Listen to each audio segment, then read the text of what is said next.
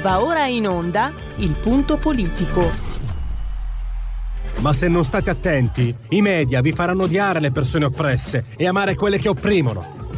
Malcolm X. C'è una radio, Radio Padania, che io capita qualche volta di ascoltarla ed è veramente una paura ascoltarla, una, c'è una rabbia, una, un odio che è totale e non si può nemmeno pensare a fare spallucce, pensare che questo odio, siccome è irrazionale, occorre in qualche modo dimenticarlo. Occorre in qualche modo farlo rientrare nel dibattito politico. E poi sguatteri del padrone un cazzo. Sguatteri del padrone un beneamato cazzo. Vi invito però ad ascoltare ogni giorno per 5 minuti Radio Padania Libera.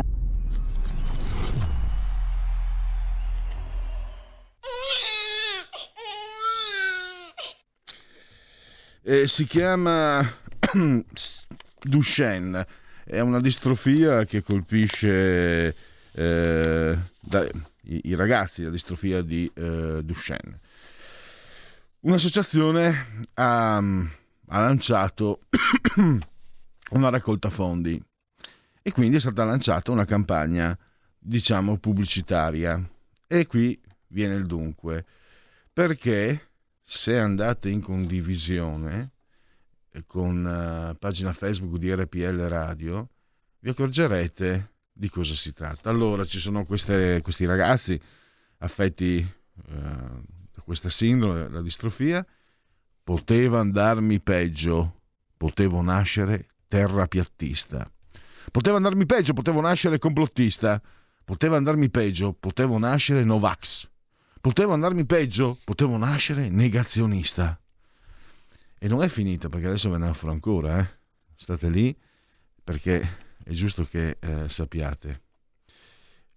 Allora, no, questo poteva andarmi peggio, potevo nascere razzista, poteva andarmi peggio, potevo nascere omofobo. Allora voi capite che più che una campagna, diciamo, per, per il per il sostegno, più di una campagna di solidarietà, eh, sembra tanto una campagna d'odio. E qui vi dimostro chi è l'autore. Questo meraviglioso figuro si chiama Riccardo Pierrone, applausi a lui, e io mi sono permesso una piccola elaborazione, è mia quella elaborazione lì, ne sono or- orgoglione perché la trovo spiritosa. A lui è andata peggio, è nato Riccardo Pierrone, ideatore della campagna e se ne è occupato, ne ha scritto Daniele Scalea. Oggi saremo molto centro studi Machiavelli perché prima avremo Daniele Scalea, poi avremo Nathan Greppi. E le osservazioni di, di, Daniele, del presidente del centro studi Machiavelli, sono, sono eh, non importa che siano condivisibili, è chiaro che, che, io le condivido praticamente sempre, ma sono molto interessanti eh, perché smascherano, perché io sono andato un po' a vedere. No, ma io l'ho fatto per provocare a indegna campagna di odio contro. Di... Perché poi sui social hanno... i giornali hanno fatto finta che non. Ho visto qualcosina, forse su Libero, forse la verità. I giornali, i giornali hanno un po' sfuggito a queste cose. E sui social qualcuno invece si è imbufalito. Tra l'altro, come nota anche Daniele Scalea, è anche una campagna un po' lo dico io, vigliacchetta, perché è facile dare del negazionista, perché questi stanno dando per esempio di negazionista climatico ai 500 scienziati che hanno firmato il documento nel quale non si allineano al gretinismo, la sgorbia, Greta, Greta Thunberg. Eh, questi per esempio danno di Novax anche chi è vaccinato critica il, il Green Pass, lo mettono, lo sbattono lì. Loro danno del razzista a chi critica l'immigrazione. Loro danno dell'omofobo a chi pensa che l'articolo 4 della legge Zan ti tolga la libertà di parola e pensiero. Quindi è anche facile, no? Perché è come dare del pedofili a quelli di sinistra perché Nichi Vendola negli anni 70 aveva, scri- aveva sottoscritto, aveva sostenuto certe, ipe- eh, certe ipotesi di natura eh, psicanalitico-sociale per cui il rapporto con i minori non doveva essere considerato eh, sbagliato. sarebbe facile. Forse se la destra avesse il potere probabilmente, io era una questione di bilanciamento di poteri e non solo. Credo che perfetto. Abbiamo il presidente del Centro Studi Machiavelli, Daniele Scalea, lo abbiamo in linea, lo saluto e lo ringrazio. Buongiorno Pierluigi, grazie dell'invito. Allora, tu hai scritto, Presidente, un articolo dove un po' smascheri questa campagna per raccolta per i pazienti affetti dalla distrofia di Duchenne. E io comincerei da questo punto, no? La si può, anzi, ti chiedo, possiamo pensare che sia eh, la classica via dell'inferno lastricata di buone intenzioni o è una campagna d'odio mascherata da campagna di solidarietà, secondo te?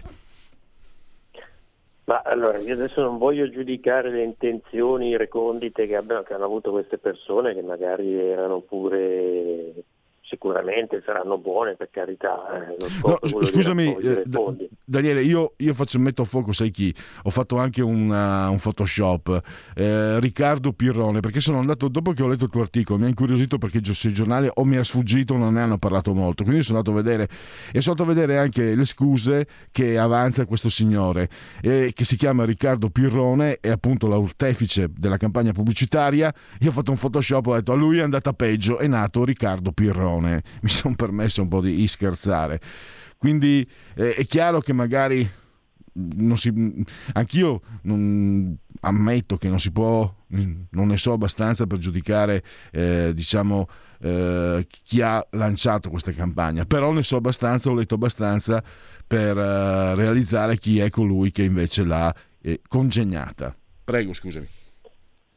Ecco, quello che appunto stavo dicendo, io non, non, non, giudico quello che volevano fare queste persone, però il risultato sì, e il risultato è evidentemente quello di una campagna d'odio che viene lanciata contro delle categorie di persone, categorie di persone che sono volutamente ampie, no? perché mh, i termini a cui si fa riferimento eh, e che vengono appunto paragonati a eh, appartenere a queste categorie, una sciagura diciamo, paragonabile a una grave malattia eh, totalmente invalidante che porta a morte prematura, fin, invalidante fin dall'infanzia, che categorie sono? Eh, I Novax che adesso eh, sappiamo, al di là di quello che si pensa de, de, della categoria dei Novax strettamente detti, sono sempre persone che, che dire, esercitano il loro diritto a essere vaccinati o meno, laddove non c'è obbligatorietà, e che poi soprattutto sappiamo che adesso il termine Novax si sta estendendo molto, no? quindi lo sono diventati anche chi magari ha semplicemente dei dubbi sul vaccino anti-Covid, sono stati automaticamente derubricati a Novax a prescindere da, dal fatto di essere vaccinate, da avere figli vaccinati su tante altre cose. Poi eh, sono stati inclusi anche coloro che sono vaccinati ma contrari al Green Pass, sicuramente verranno inclusi coloro che eventualmente avranno dei dubbi sulle terze e quarte dose o sulle dose bambini di, di 5 anni e poi probabilmente anche quelli più piccoli e così via. La categoria dei negazionisti ormai non viene più utilizzata solo per indicare i negazionisti della Shoah, ma viene utilizzata molto ampiamente eh, per qualsiasi cosa. No? Se, se, se, non sei d'accordo con la visione apocalittica di Greta e Company, allora sei un negazionista del cambiamento climatico. Se non pensi che il Covid sia come la peste del 300, sei un negazionista del Covid e via dicendo. Cioè, eh, diciamo tutto ciò che si discosta dalla visione dominante viene automaticamente tacciato di negazionista omofobia, quello eh, lo sappiamo benissimo che chi probabilmente ascolta questa radio sono tutti omofobi secondo certe categorie perché se non sei per il gender più spinto, per l'utero in affitto, matrimonio, adozione gay eccetera sei automaticamente omofobo. Quindi eh, qual è il punto?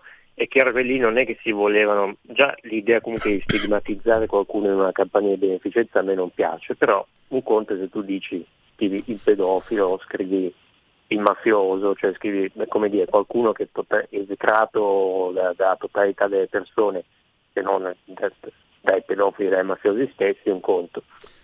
tu osservi, scusa Daniele, Daniele eh, hai anche osservato sui terapiattisti, quelli almeno poverini, cioè fanno, ah, possono certo, essere ridicoli ma non fanno male a nessuno proprio. Assolutamente, infatti è quello che scrivo nell'articolo, cioè, eh, certo hanno delle convinzioni bizzarre, totalmente sbagliate, ma adesso voglio dire, se siamo arrivati in un, in un punto in cui avere convinzioni eh, sbagliate è motivo di, di odio e disprezzo, cioè, allora siamo tornati alle guerre di religione agli attacchi ai, agli eretici, voglio dire. I terapeutisti sono dei, dei, dei personaggi totalmente folcloristici e senza nessuna eh, come dire, reale impatto negativo sulla società, anche perché la verità è che sono 4-5 in tutta Italia, a parte quelli che dopo magari si fingono tali per, per pubblicità.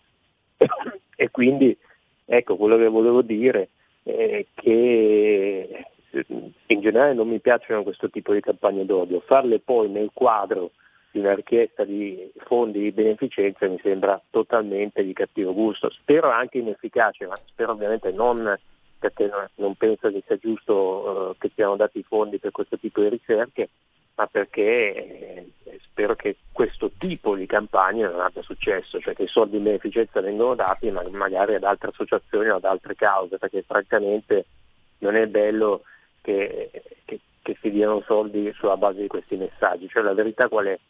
Che lì si vuole fare in modo che eh, se una persona condivide l'odio verso questa categoria allora ti dai soldi, ma ti dai soldi non per fare il bene delle persone, cioè non mosso dal spirito di carità, dall'empatia eccetera, ma mosso dall'odio e dalla cattiveria verso coloro che vengono stigmatizzati. Eh, per carità i soldi sono sempre soldi, ma eh, non, non parlerei di soldi guadagnati onestamente in questo caso, mm. o quantomeno non eticamente. Ecco.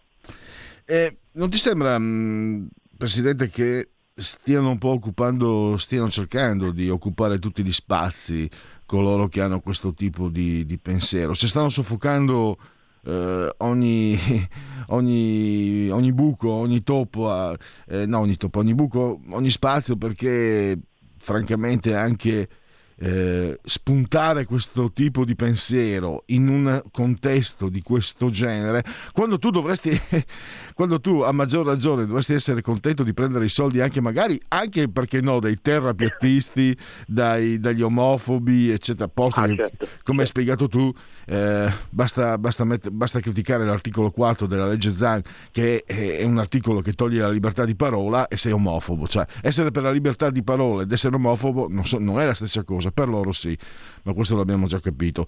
500 scienziati hanno fermato un documento nel quale eh, criticano diciamo, l'indirizzo climatico di Greta Thunberg, quelli non li citano neanche, però se sei critico sei negazionista. Eh, ecco, mi sembra, non so se sia, magari è una, un'opinione mia e basta, ma che stiano veramente... Eh, arrivando un po' dappertutto, stiano soffocando tutto quanto. Dopo di te continueremo col centro studi Machiavelli perché sentiremo Nathan Greppi, sono arrivati anche nei videogames, eh, addirittura adesso c'è l'animalisticamente corretto, eh, il povero Super Mario criticato perché indossava il costume di procione. Eh, non so, ho l'impressione che ci sia una, una sorta di, di, di salto di qualità, di intensità da parte di chi porta il pensiero politicamente corretto. E hai, hai, l'impressione giusta, ma sai, noi abbiamo, tu mi hai dato spesso l'occasione di, di nella tua trasmissione di parlare, uno dei, dei refrain più frequenti delle nostre discussioni è quello, cioè l'avanzata di un nuovo totalitarismo.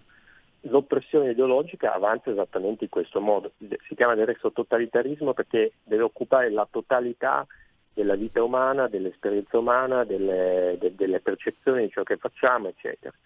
E quindi lentamente va a occupare ogni aspetto di ciò che facciamo, cioè nulla può rimanere escluso, che si tratti eh, di cultura, che si tratti di letture, che si tratti di cucina, che si tratti di videogiochi, di passatempo, di giochi per bambini, di letture per bambini, di favole, eh, per, di economia, no? pensiamo ad esempio a Nasdaq che ha messo il, il requisito di avere un dato numero di minoranze di donne dentro i, i CDA delle, delle, imprese, che è una, è una, cosa che ovviamente da un punto di vista puramente economico e finanziario che gliene frega il Nasdaq, però è esattamente il segnale di questa tendenza. Cioè, nessun ambito della, della, vita umana può rimanere esclusa dall'essere occupata da questa visione ideologica che deve eh, riuscire a plasmare tutta la realtà a, sulla base di quello che, sono, che è la sua visione, che sono le sue desiderata. Quindi dobbiamo aspettarci sempre più di, di questo. In realtà a me pare che ormai siamo già arrivati ovunque, quindi non so francamente cos'altro possano occupare. E, però la tendenza è, è, quella ed è perfettamente in linea con, con, con, con, un tipo di presa di potere ideologico che purtroppo non sarà nemmeno il primo, non è, non è il primo che, che, ha visto la storia e probabilmente non sarà l'ultimo. Che, un altro aspetto, no? eh, diciamo i modi surrettizi perché tu eh, hai smascherato, hai detto, facevano prima dire potevo nascere di destra invece di, di fare tutti questi eleichi. E anche, anche, questo, insomma, lavorano anche per, per vie più opache, più oblique, mi sembra, i comunicatori di questo tipo di pensiero. Eh. Sì, e, e, vi ricordate che poi tu sottolineavi che la mano è comune, ma ad esempio eh, un marchio di, di, di, di, pompe funebri che è diventato piuttosto famoso per il taglio ironico che ha dato a, alle sue pubblicità, eh, dopo essere diventato famoso in quel modo ha iniziato anche a utilizzare proprio dei messaggi politici, cioè descrivere in maniera negativa coloro che non la pensavano. No, ci ricordiamo quando ci fu quel, eh, quel, congresso sulla famiglia, a cui tra l'altro partecipò anche Matteo Salvini all'epoca vice premier, fu scatenato da, da, stampa di sinistra una polemica dicendo che era retrogrado, patriarcale, eccetera, eccetera, tutto il suo età armamentario, e anche quella, quella ditta, che in teoria non, ha, non, non avrebbe nessun interesse a farlo, era uscita con una eh, pubblicità denigratoria dove sostanzialmente si paragonavano ai partecipanti di quel congresso a degli australopitechi. Ora, io poi non sono, conosco i proprietari di queste ditte, eh, non so se lì sia più il, il, il pubblicitario dire, che mano, manipola eh, l'azienda per lanciare messaggi eh, che, che, che, più gli aggradano dal punto di vista ideologico o, o viceversa, fatto sta che però eh, questo, questo accade, ecco, questo è ciò che vediamo succedere. Sì, ricordiamoci anche il caso Barilla. Lui inizialmente ha detto no, no, non farei pubblicità con una coppia gay, si è scatenato l'inferno e adesso eh, pare che le famiglie siano solo gay e basta, non è più, non è più concesso la, quella che un, tempo, un tempo si chiamava famiglia tradizionale.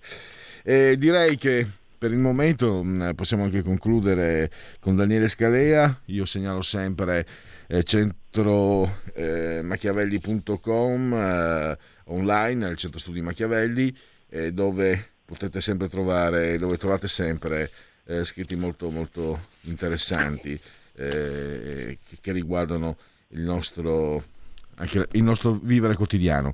Grazie a Daniele Scalea e a risentirci a presto. Grazie mille a te, a presto. Andiamo avanti. Dunque, vediamo un po'. Eh, questo è, sì, deve essere, è saltato i rettiliani. E la prossima volta, la prossima volta vedrai che, che li mettono pure quelli.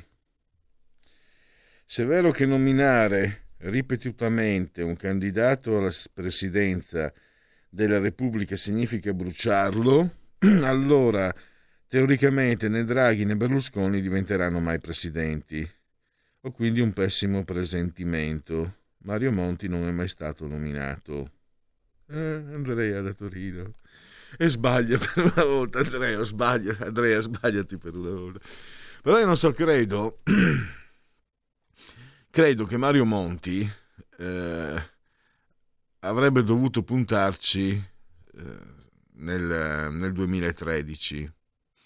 Lui ancora, faceva ancora la figura di quello che aveva salvato l'Italia e poi cosa ha fatto? Ha fatto la sua scelta civica, ha fatto il partito. Da quel momento io ho avuto questa impressione, anche sui giornali. Eh, allora, che adesso i giornali appoggino tutto quello che fa Mario Draghi, tutto quello che fa Mario Draghi il remida, diventa tutto oro, è chiaramente una, eh, un eccesso, una deformazione però io spero di non essere stracapito. Se tu vuoi farmi passare Mario Draghi come Mr. Wolf risolve i problemi, le physique du role, Mario Draghi, anche se a voi non piace, non che io ne vada pazzo, ce l'ha, ha un passato, ha un contesto, ma anche mica, mica di, di, di, di, buona persona, anche di, persona... Ah, quando era direttore del tesoro, ah, sua figlia frequenta quella scuola, c'era nelle corruzioni ad alta velocità, ne parlava già, ne parlavamo già qui a RPL eh, 16 anni fa. E, però almeno è credibile in un certo senso. Mario Monti no. Eppure lo passavano. Adesso mi, mi, mi taccio perché sto tirando lunga. Se volete telefonare, avete ancora qualche minuto. Eh, Mario Monti no, cioè Mario Monti apriva bocca e ti, veramente ti cadevano le braccia. Mario Monti era anche il, era rettore della Bocconi senza avere praticamente nessuna pubblicazione.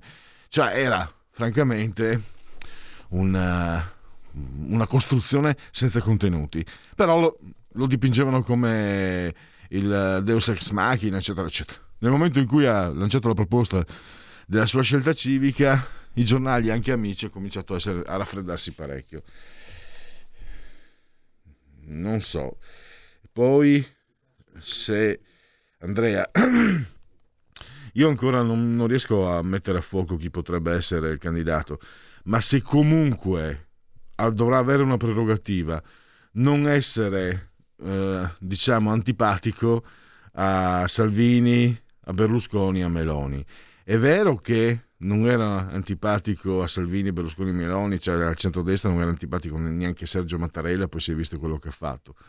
Quindi Mario Monti però sicuramente non è simpatico, spero, spero tanto, a, a, Salvini, anzi a Salvini sono sicuro. C'è una telefonata, pronto?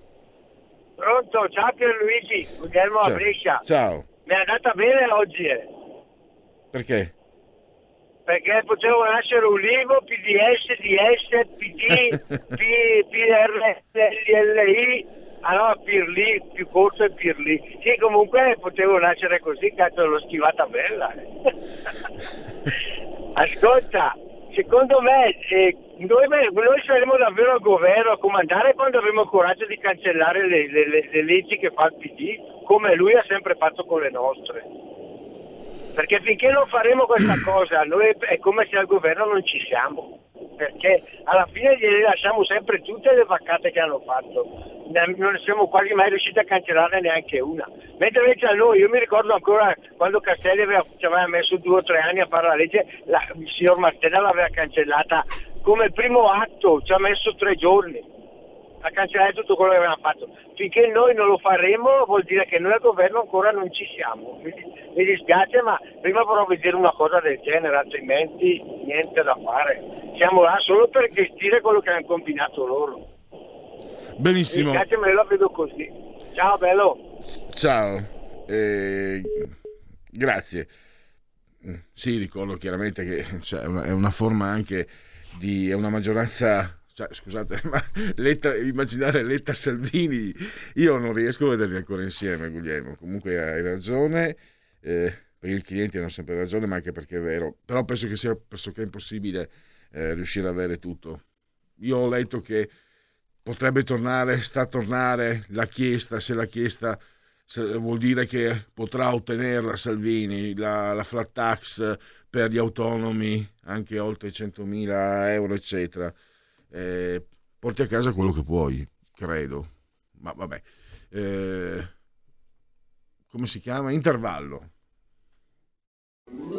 Stai ascoltando RPL. La tua voce libera, senza filtri né censura. La tua radio.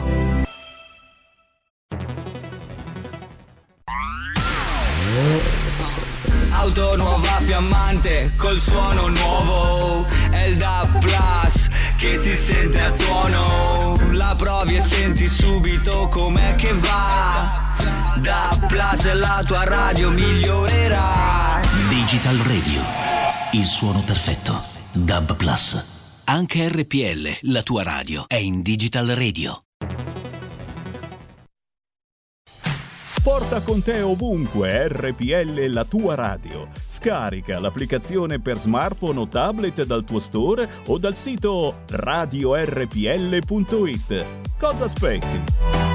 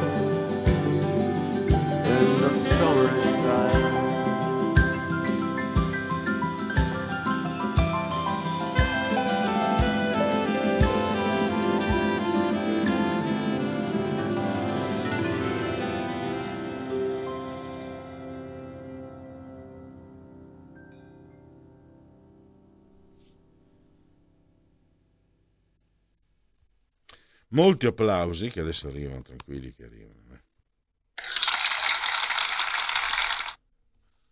Sai per chi? Per la signora Sumiko Nakamura, che ha avuto dei pensieri meravigliosi nei confronti, eh, nei confronti della radio. È davvero... Eh, veramente la ringrazio di cuore allora, prima di tutto perché io sono un goloso e quindi è arrivato un ben di Dio eh, pazzesco, ma roba di, di, di, di, grande anche qualità davvero, fantastico. E poi naturalmente, tra l'altro, non so se la signora che ha questo eh, cognome giapponese, Sumiko Nakamura, ripeto, non so da quanti anni ci segua no, e non ha nemmeno importanza ma perché lo dico? Perché lo dico anche a te, il grande Federico, assiso sulla tolla di comando in regia tecnica, gli applausi anche a lui e ai Pogs, la proposta musicale della settimana di RPL Radio. Perché Federico, qual, fino a qualche anno fa, qui purtroppo insomma si è svuotata qui via Bellerio, questa era una cittadella, un paese, davvero. Io quando sono arrivato nel gennaio 2005, anzi, ero arrivato nell'estate 2004 alla Padania, ma la, alla Padania eravamo un po' isolati dal contesto per orario, eccetera. Poi invece in radio, ed era veramente, erano anche, sai, sono anche momenti diversi anche della, dell'essere leghisti e militanti. È chiaro che non sono più militante come una volta, perché il tempo ti cambia, ti, ti, ti, ti, modifica, ti modella diversamente. È chiaro che non hai più quella, quella, quella, quella fuoco, no? quella fiamma. Io ero come leghista eh, militante con la testa, ho detto ma mamma mia cosa, cos'ha la Lega qua? È un paese, perché c'era la pensa che c'era anche eh, gli orsetti padani, c'era la scuola, l'asilo, l'asilo la mensa, eh, la lombarda, e poi c'era Telepadania, e poi c'era eh, mm, gli uffici di Miss Padania. Quindi vabbè, si poteva anche farne a meno, ma va bene, va, no, ma sono stati utili anche quelli comunque per veicolare. Cioè era davvero una città. Arrivo al dunque Pellegrini, stringi, cavolo. E allora quella volta succedeva che c'erano veramente tante persone, ascoltatori, che passavano, che venivano in radio e lasciavano, beh, lasciavano che soldi. non a me, eh. no, un paio di volte l'ho fatto meglio, no, no, no, subito là, là, là, il visitatore io non metto mano. E lasciavano anche, diciamo, beni di consumo. Quindi c'era, c'erano signore che portavano dolci, salami, bottiglie di vino, eccetera. Ed era, soprattutto poi con l'approssimarsi alle vacanze natalizie, o, o periodi anche pasquali, eccetera. E, ed era anche sono momenti anche per certi aspetti irripetibili perché mm, mm, adesso come fai a pensare ecco stavo pensando al covid adesso qui non puoi perché devi venire col green pass dovresti venire col green pass dovresti chiedere dovresti devi segnalare devi lasciare il numero devi lasciare e questo un po' è, è è qualcosa che comunque è cambiato anche, che, mh, mm, stava cambiando già prima del Covid, secondo me. Il Covid ha dato un'accelerata. E allora questo, questo pensiero che per tutti noi qui della radio ha lasciato la signora Nak- Sumiko Nakamura, che non finirò mai di ringraziare, ha anche questo, anche questo mh, mm, eh, quest'altro merito, quello di portarmi indietro negli anni, negli anni anche d'oro, gli anni ruggenti della radio, della Lega, e, e basta. Avevo anche qualche capello in meno. Eh, no, la panza, grosso modo, non sono un po' ingrassato, ma grosso modo ero, sono già arrivato qui che ero piuttosto su di, di peso. Allora, andiamo avanti con gli aggiornamenti. Eh, e poi tra due minuti restiamo in casa a Centro Studi Machiavelli con Nathan Greppi. Federica, l'obbligo vaccinale e come licenziare i Novax. In Austria da febbraio scatta l'obbligo del vaccino. I vaccini ci hanno salvato vincere contro l'antiscienza. Sale ancora l'incidenza a 98 contro l'RT medio stabile 1,21. Esplode palazzo nel Casertano, estratta viva la donna 74enne. E si cerca un altro anziano sotto le macerie. Stilista impiccato e il PM chiede 30 anni per l'ex fidanzato. Il Green Pass sta per cambiare. Le ipotesi su tamponi e durata della certificazione. In Austria vaccino obbligatorio e lockdown per tutti. In Germania un grande focolaio nazionale. La Baviera chiusa tre settimane. L'Europa rivedrà le regole sui viaggi. Cosa hanno deciso finora Francia e Grecia? Cos'è la variante Delta a Y.4.2? Una donna al mercato di Wuhan, il primo caso di Covid. Un nuovo studio riapre il dibattito sull'origine del virus. Repubblica.it, mm, prima era Corriere, eh, dalla Spagna alla Grecia, dalla Francia alla Danimarca, ecco cosa possono e non possono fare in Europa le persone non vaccinate. Eolico, la carica di 60... Bah, questo scusate, no dai, eh, inizia a scrivere, inizia a leggere, quindi si legge tutto. Eolico, la carica di 64 progetti galleggianti per sfruttare il vento del Mediterraneo. Allora, perfetto, abbiamo benissimo come sempre Federico e benissimo come sempre per la sua consueta disponibilità agli ascoltatori di RPL Radio, a Nathan Greppi, anche lui della famiglia del Centro Studi Machiavelli. Benvenuto Nathan. Ciao Pierluigi, grazie dell'invito. Allora, oggi è proprio la vostra giornata. Prima, eh, Nathan, ho avuto il piacere di ascoltare il, eh, il, direttore, il presidente del Centro Studi Machiavelli, Daniele Scalea. Adesso continuiamo ottimamente con te. E parliamo dell'animalisticamente corretto che sta colpendo ah, i videogiochi. Io ho citato per ingolosire poi gli ascoltatori presentando, ho detto sotto accusa anche il costume eh, di procione di Super Mario. Eh.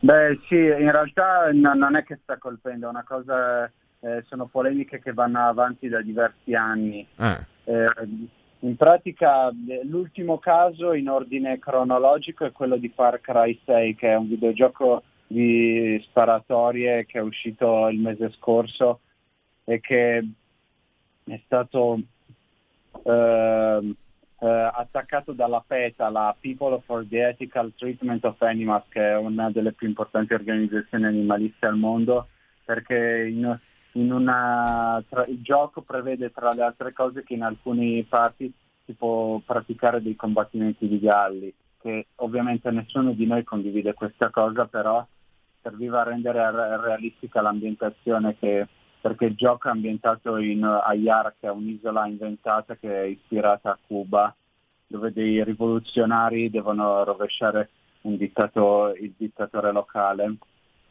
Prima di allora c'erano stati altri episodi, eh, vabbè, quello più classico è senza dubbio quello dei Pokémon, che da tanti anni vengono accusati da alcuni animalisti di aver eh, di per, istigare alla, alla, violenza verso gli animali perché tu puoi cre- catturare creature selvatiche, farle combattere tra, tra, loro e dargli dei potenziamenti che sembrano una sorta di doping.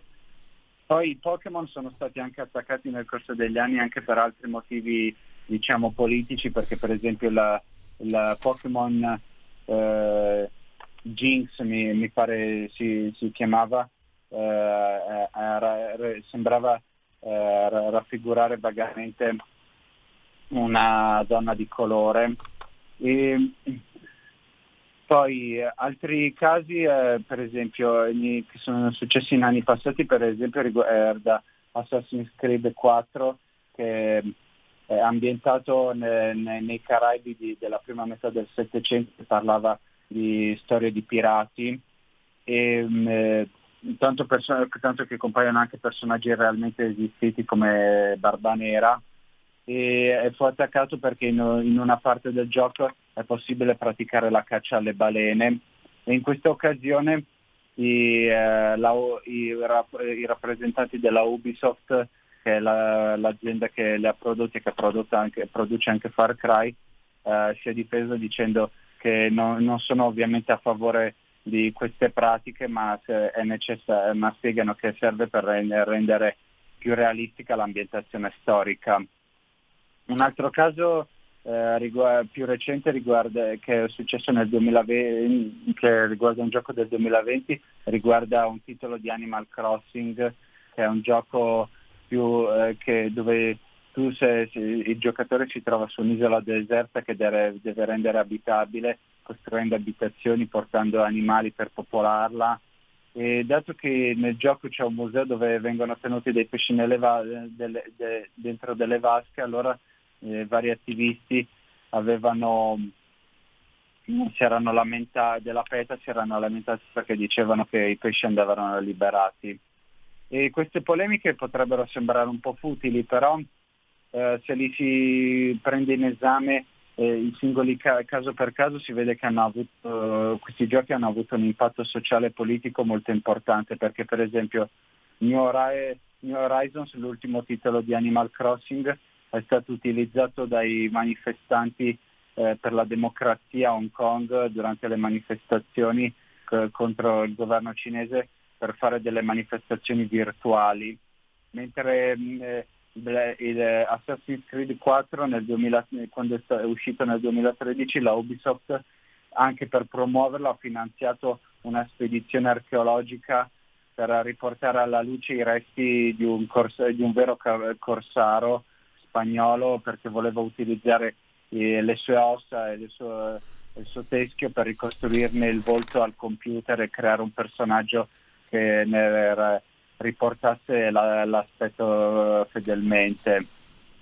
C'era, mi aveva colpito anche eh, all'inizio del, del, tuo articolo perché ci sono due articoli che potete trovare sul uh, sito del centro machiavelli.com appunto eh, che riguardano il mondo insomma, dei videogiochi. Eh, quando, appunto, quando, cambiare corpo era dispo, distopico, il secondo articolo. Dall'inizio del primo si parli di, allora, di naturalmente inserimento di figure transessuali, e questo ci sta nel, nei videogiochi, ma personaggi che cantano Bella Ciao. E, e non credo siano videogiochi italiani, ovviamente. Eh sì, proprio in Far Cry 6 c'è una scena in cui uno, primi, uno dei primi scontri a fuoco dove, da cui deve prendere parte il protagonista, uno dei suoi compagni eh, rivoluzionari e si mette a cantare Bella Ciao mentre tutto intorno ci sono sparatorie e danno fuoco a una piantagione. Il, la mia teoria, quella, l'ipotesi più probabile è che questa canzone stata, ha ottenuto un grande successo fuori dall'Italia perché compare nella serie Netflix spagnola La Casa di Carta e quello l'ha un po' sdoganato. Infatti due anni fa ero stato in vacanza in Spagna e ricordo che c'erano ragazzi da ogni parte d'Europa e de... se tu gli parlavi di canzoni italiane eh, le, prime, le prime due a cui pensavano erano Bella Ciao e Volare eh, sono, sono, costernato, ma non è, non è, tanto anche per carità un sentimento politico il mio, Nathan, devo confessarti, ma appassionato come sono, sono quasi un melomane e sinceramente perché se mi avessero detto adesso uno sfogo, Nathan è giovane e non mi conosce ma ha pazienza, uno sfogo, mi avessero proposto l'internazionale. Io quando sento l'internazionale non sono di tutt'altra parte, non sono di destra, ma sicuramente non sono comunista o cosa, però l'internazionale ha un'intensità, ha una capacità di, di indurti alla partecipazione emotiva. Bella Ciao l'ho sempre trovato come una... Cioè, giro giro tondo, casca la terra, tutti giù per terra, insomma, casca il mondo, tutti giù per terra. E sono avvilito di questo, ma non c'entra niente con quello che tu eh, stavi, hai trattato in questi temi. Andiamo avanti. Eh, secondo te, tu sei anche, mm, diciamo, studi questi fenomeni, eh, quanto quanto può incidere, quanto pesa nella formazione eh, dei ragazzi, quanto sono presenti anche i videogames. Io sono, sono, appartengo alla generazione che nasce un po', arrivano i primi videogame, sto parlando del ping pong e poi di Pac-Man, quindi eh, forse i tuoi nonni se ne ricordano Nathan, però comunque i, i videogiochi nella vita di noi ragazzi so, hanno avuto la loro parte, poi e sono arrivati anche quelli del calcio, eccetera, eccetera. Adesso come stanno le cose su quel fronte? Beh, beh i videogiochi oggi sono un mercato importantissimo, da, da solo, a livello eh, mondiale da solo fattura più del cinema e della musica messi assieme. Poi, come spiegavo anche in un altro articolo che ho pubblic- eh, pubblicato per il eh, Machiavelli, eh, quando è stato sì ad agosto, eh, i, i, eh, il fatturato solo, solo, nel 2020 c'è stato un fatturato di 2 miliardi e 179 milioni di euro eh, e, in più eh, creano posti di lavoro per i più giovani tanto che il 79% de, dei lavoratori del settore dei videogiochi in Italia ha meno di 36 anni. E poi che altro? eh, sì, eh, giu, giu, giusto per dire, solo nel 2018 fatturavano a livello mondiale 137 eh, mi, miliardi di dollari circa in tutto il mondo. In Italia nel 2017 il 57% degli italiani dai 16 ai 64 anni, cioè circa 17 milioni di persone, giocavano con una certa regolarità videogiochi, che può essere di qualunque tipo, potevano essere quelli sull'iPhone, sui Game Boy, alla PlayStation o all'Xbox, anche se negli ultimi tempi quelli sull'iPhone o sull'iPad sono quelli che vanno per la maggiore da un po' di tempo. C'erano le polemiche, fioccavano le polemiche tanti anni, un po' di anni fa, sulla, sui giochi violenti, sulla violenza. Eh, mi sembra che sia stato un po' coperto, ma non, non credo, così a occhio, eh, a naso, non so se la violenza è stata espunta da, da questi giochi? Ma di, direi decisamente di no. Il, diciamo, il video, quello dei videogiochi è un settore culturale dove diciamo che il moralismo non è molto di casa, non lo mai stato. Tanto che loro, per loro, per i lavoratori del settore ancora adesso, a distanza di tanti anni, ancora un nervo scoperto. Infatti l'anno scorso eh, Christian Cantamessa, che è una è un creatore di videogiochi che è originario di Savona ma vive negli Stati Uniti perché ha contribuito alla creazione, ha, ha contribuito alla creazione sia di giochi importanti come Red Dead Redemption che è un western uscito una decina d'anni fa e anche ha contribuito al design di un, uno dei titoli di Grand Theft Auto. Eh, lui eh, in un'intervista eh, spiegava che eh, proprio su questo punto spiegava che secondo lui, eh, dato che comunque ci sono dei pallini eh, che mostrano da, da, che età in poi è consigliato un determinato gioco, se per più piccoli o, da, o, per, o solo dai 18 anni in su, allora lui diceva che il compito dei genitori eh, porre dei freni ai, ai, bambini se eh, entrano in contatto con cose che non sono per la loro età. Mentre tempo fa una, un professore che, eh, dello, dello IULM che si chiama Lorenzo Mosna, che una, una, aveva scritto tre anni fa un saggio, sulla, un, un, saggio che consiglio, intitolato proprio Il videogioco, dove racconta la, in, la storia dei videogiochi eh, da, dalle origini ad oggi eh, in, in, maniera divulgativa per un pubblico che non, che non, ci, che non si intende molto lui eh, eh, citava l'esempio che hanno per difendere i videogiochi che eh, una volta, un, un secolo fa sui giornali tedeschi c'erano articoli che dicevano che il cioccolato incita alla violenza ai bambini, e, però noi sappiamo che non è così. Allora lui diceva che, che la sua tesi era che ogni generazione te, te, eh, che arrivata a una certa età teme quello è, ed è diffidente verso quello che, hanno, che, che, sperimentano i più giovani e alla fine però eh, le, le, il, il, cambiamento comunque c'è. Lo, lo, diceva anche Gianni Canova che è il rettore dello IUMI nella prefazione diceva che prima eh, c'era lo snobismo quando è arrivato il cinema, eh, chi lavorava nel teatro o nella cultura classica era diffidente verso il cinema, poi è arrivata la tv e adesso i videogiochi e quindi pensa che ogni generazione deve confrontarsi con qualcosa di nuovo e, e i videogiochi non fanno eccezione. E come succede col teatro, col cinema e con la tv, i videogiochi anticipano, no? Perché nel secondo articolo che, che tu hai scritto, ah, cioè il primo in ordine temporale, il secondo che ho letto io, eh, no, ho letto prima ma in, in, ordine di presentazione ho dato l'ultimo articolo. Il penultimo che, che è scritto eh, addirittura mi ha colpito il gioco nel 2007 Bioshock. Eh, davvero sembra di leggere un manuale di oggi di LGBT eh, su, sulla, sulla, possibilità di, di, cambiare completamente. Devo dire che lo, non lo dico con, uh, scandalizzandomi, anzi, ma incuriosendo, è molto curioso che, che ci sia. Io ho perso un po' di vista, lo confesso, da un po' di anni eh, i, i, videogiochi, quindi sono completamente digiuno. Mi ha colpito molto questo Bioshock eh, 2007, prego se vuoi parlarcene Nathan. Sì, in pratica Bioshock è questo videogioco del 2007 Sì, Bioshock, chiedo il primo- scusa, eh, chie- chiedo scusa per la mia ignoranza totale nei confronti dell'inglese. Prego. Tranquillo, tranquillo.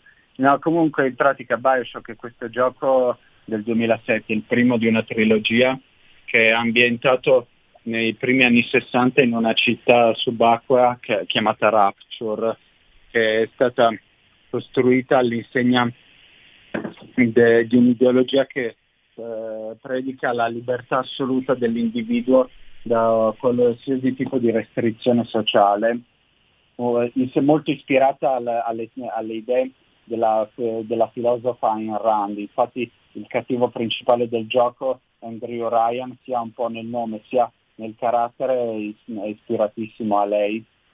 E, mh, che in pratica è- è- si venera l'individuo, l'individuo che deve essere libero di fare tutto ciò che vuole con i suoi mezzi. E- e- solo che questo comporta anche che eh, eh, in quella città si crea anche un'anarchia totale che, che so- sprofonda in una distopia perché circolano eh, eh, pazzi che, eh, che, eh, veng- vengono assolfati da delle droghe che li rendono molto potenti, gli permettono di modificare geneticamente il proprio corpo, ma al tempo stesso gli creano un'assuefazione, quindi il protagonista si ritrova a dover sopravvivere in questa città di, di pazzi furiosi che se doveva essere una grande utopia, una città piena di libertà e prosperità e che è sprofondata nel caos.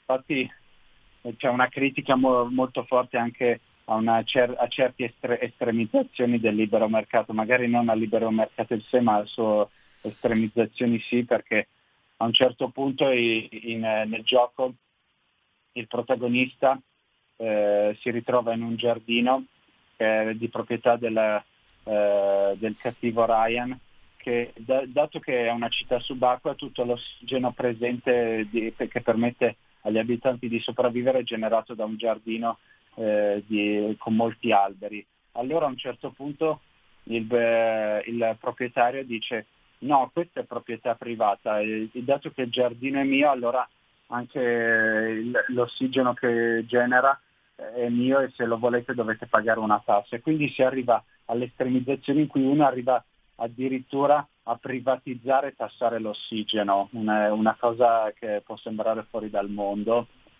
Mentre per quanto riguarda le questioni LGBT, eh, personaggi, ci sono due personaggi in particolare, un chirurgo chiamato Steinman e la scienziata Brigitte Tenenbaum che eh, presi da ma- deliri di onnipotenza per, per aver messo le mani e per aver scoperto questa sostanza chiamata Adam, soprattutto la Tenenbaum, è una sostanza che permette di modificare la struttura delle cellule e di dare dei superpoteri, allora dicono adesso do- ognuno deve essere libero di cambiare sesso, cambiare razza, cambiare aspetto, di essere c- ciò che vuole.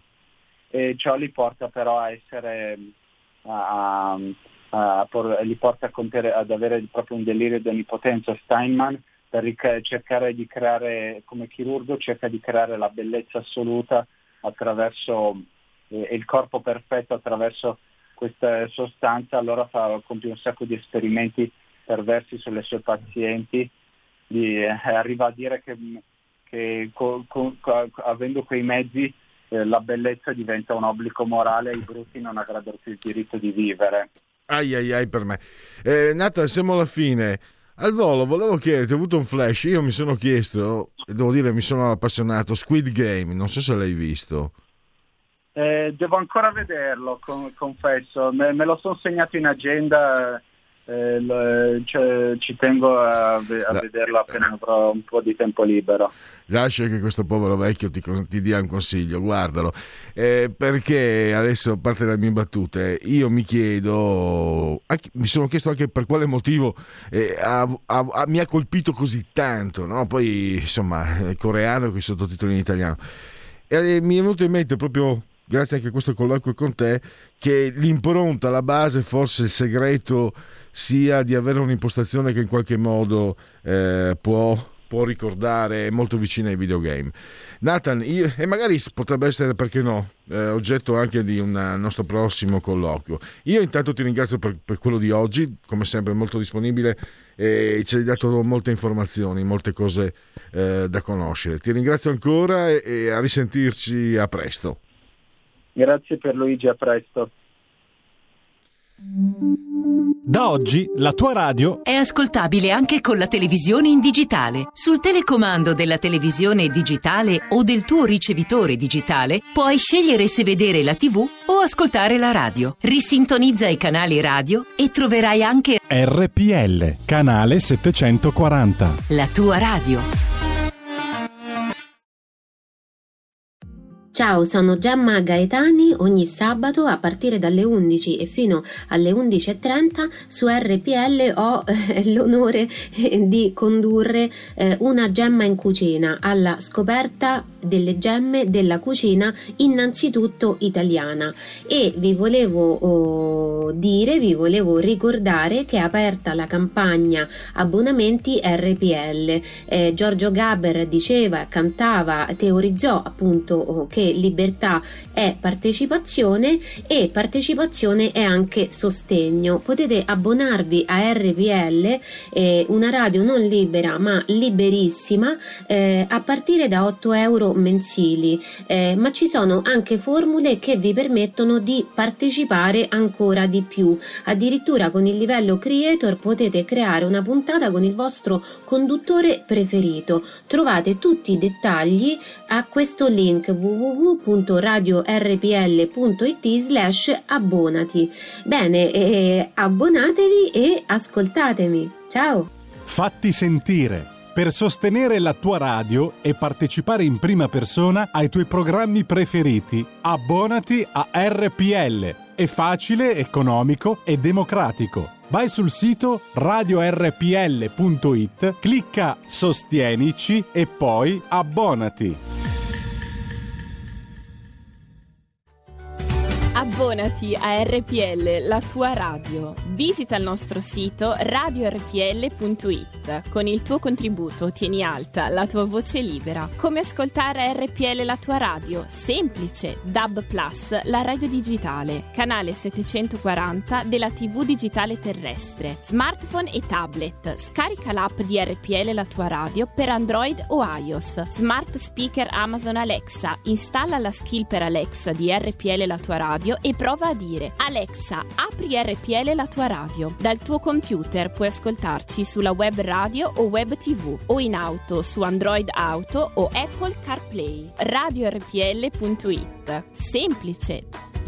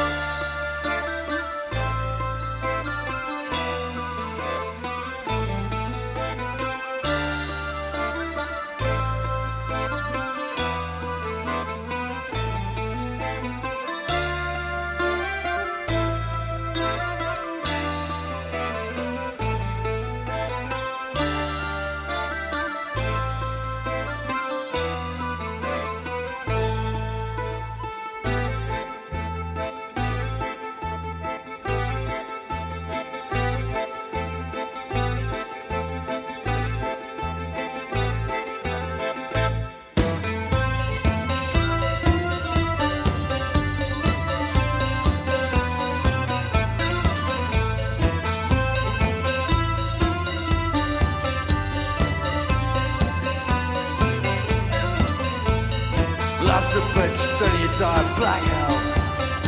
Hell stretched, naked and free. The killer's hands are bound with chains. At six o'clock it starts to rain. He'll never see the dawn again. Or lady of the flowers. Chili spinning, Ramones drink the guy in the pocketbook. Gets sick and so next door. The lunatic starts screaming for his mother. Black Toto, Black Hell. As the Spanish cats are given a jail. Much that I remember well, from up above. If it ain't a fist in his love, it's. She kneels down, her neck is bent. Blake comes down, down it goes the breakfast bell. Back from heaven, back to hell. Naked out in freedom, house touch.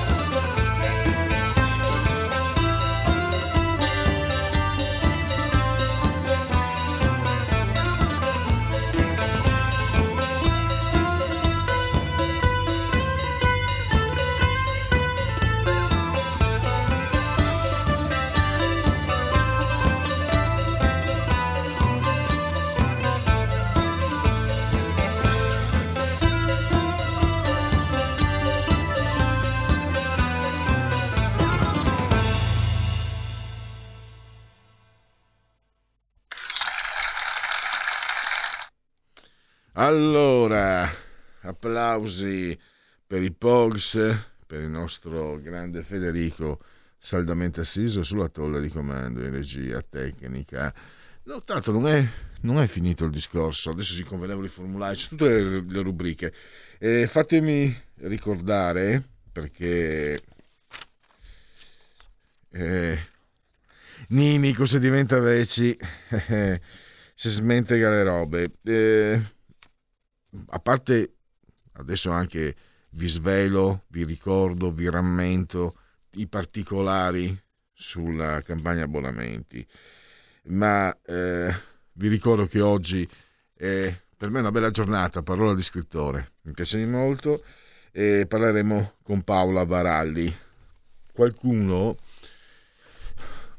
credo, sono certo, tra i 37 e 39 ascoltatori che hanno la bontà di seguirmi, siete anche troppi, cercate di non esagerare perché sennò non stiamo più nella stanza, non stiamo più nell'aula, se no. Eh, si ricorderanno che l'avevo già sentita, quindi l'avevamo già sentita eh, insieme a voi qualche mese fa, perché ritornano, è un termine, Federico, eh, che, che echeggia nella memoria di noi anzianotti, le squinzie era un termine anni 80.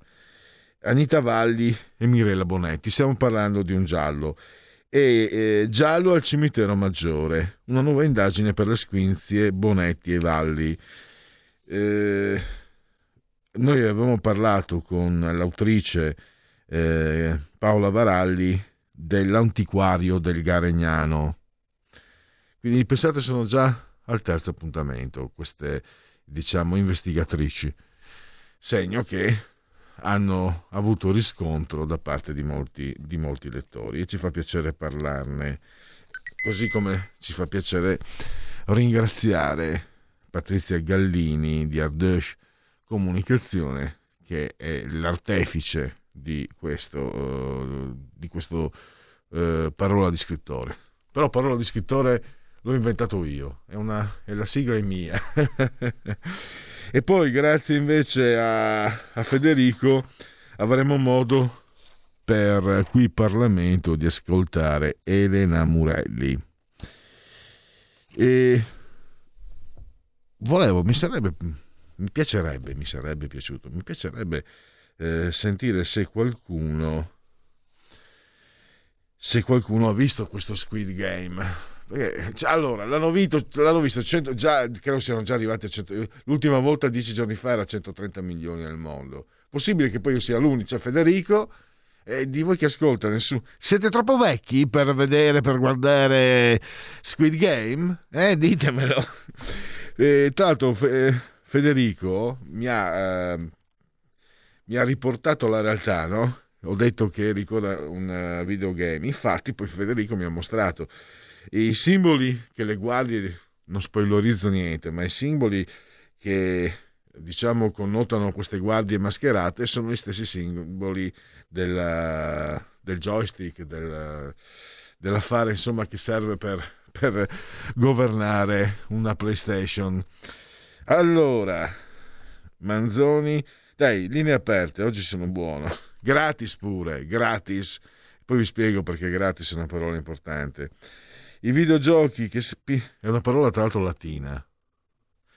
Non so perché io da ragazzino ero convinto che fosse inglese per il suono, che poi avrebbe dovuto essere gratis.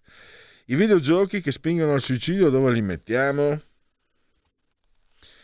Eh, questi sono, però non so se sono videogiochi Manzoni, o giochi di ruolo, perché so, mi aveva anche spaventato eh, quei giochi che, quella specie di giochi di ruolo che i ragazzini vengono, si, si, si trasmettono, si devono sfidarsi a saltare da un palazzo a un altro, cose di questo genere.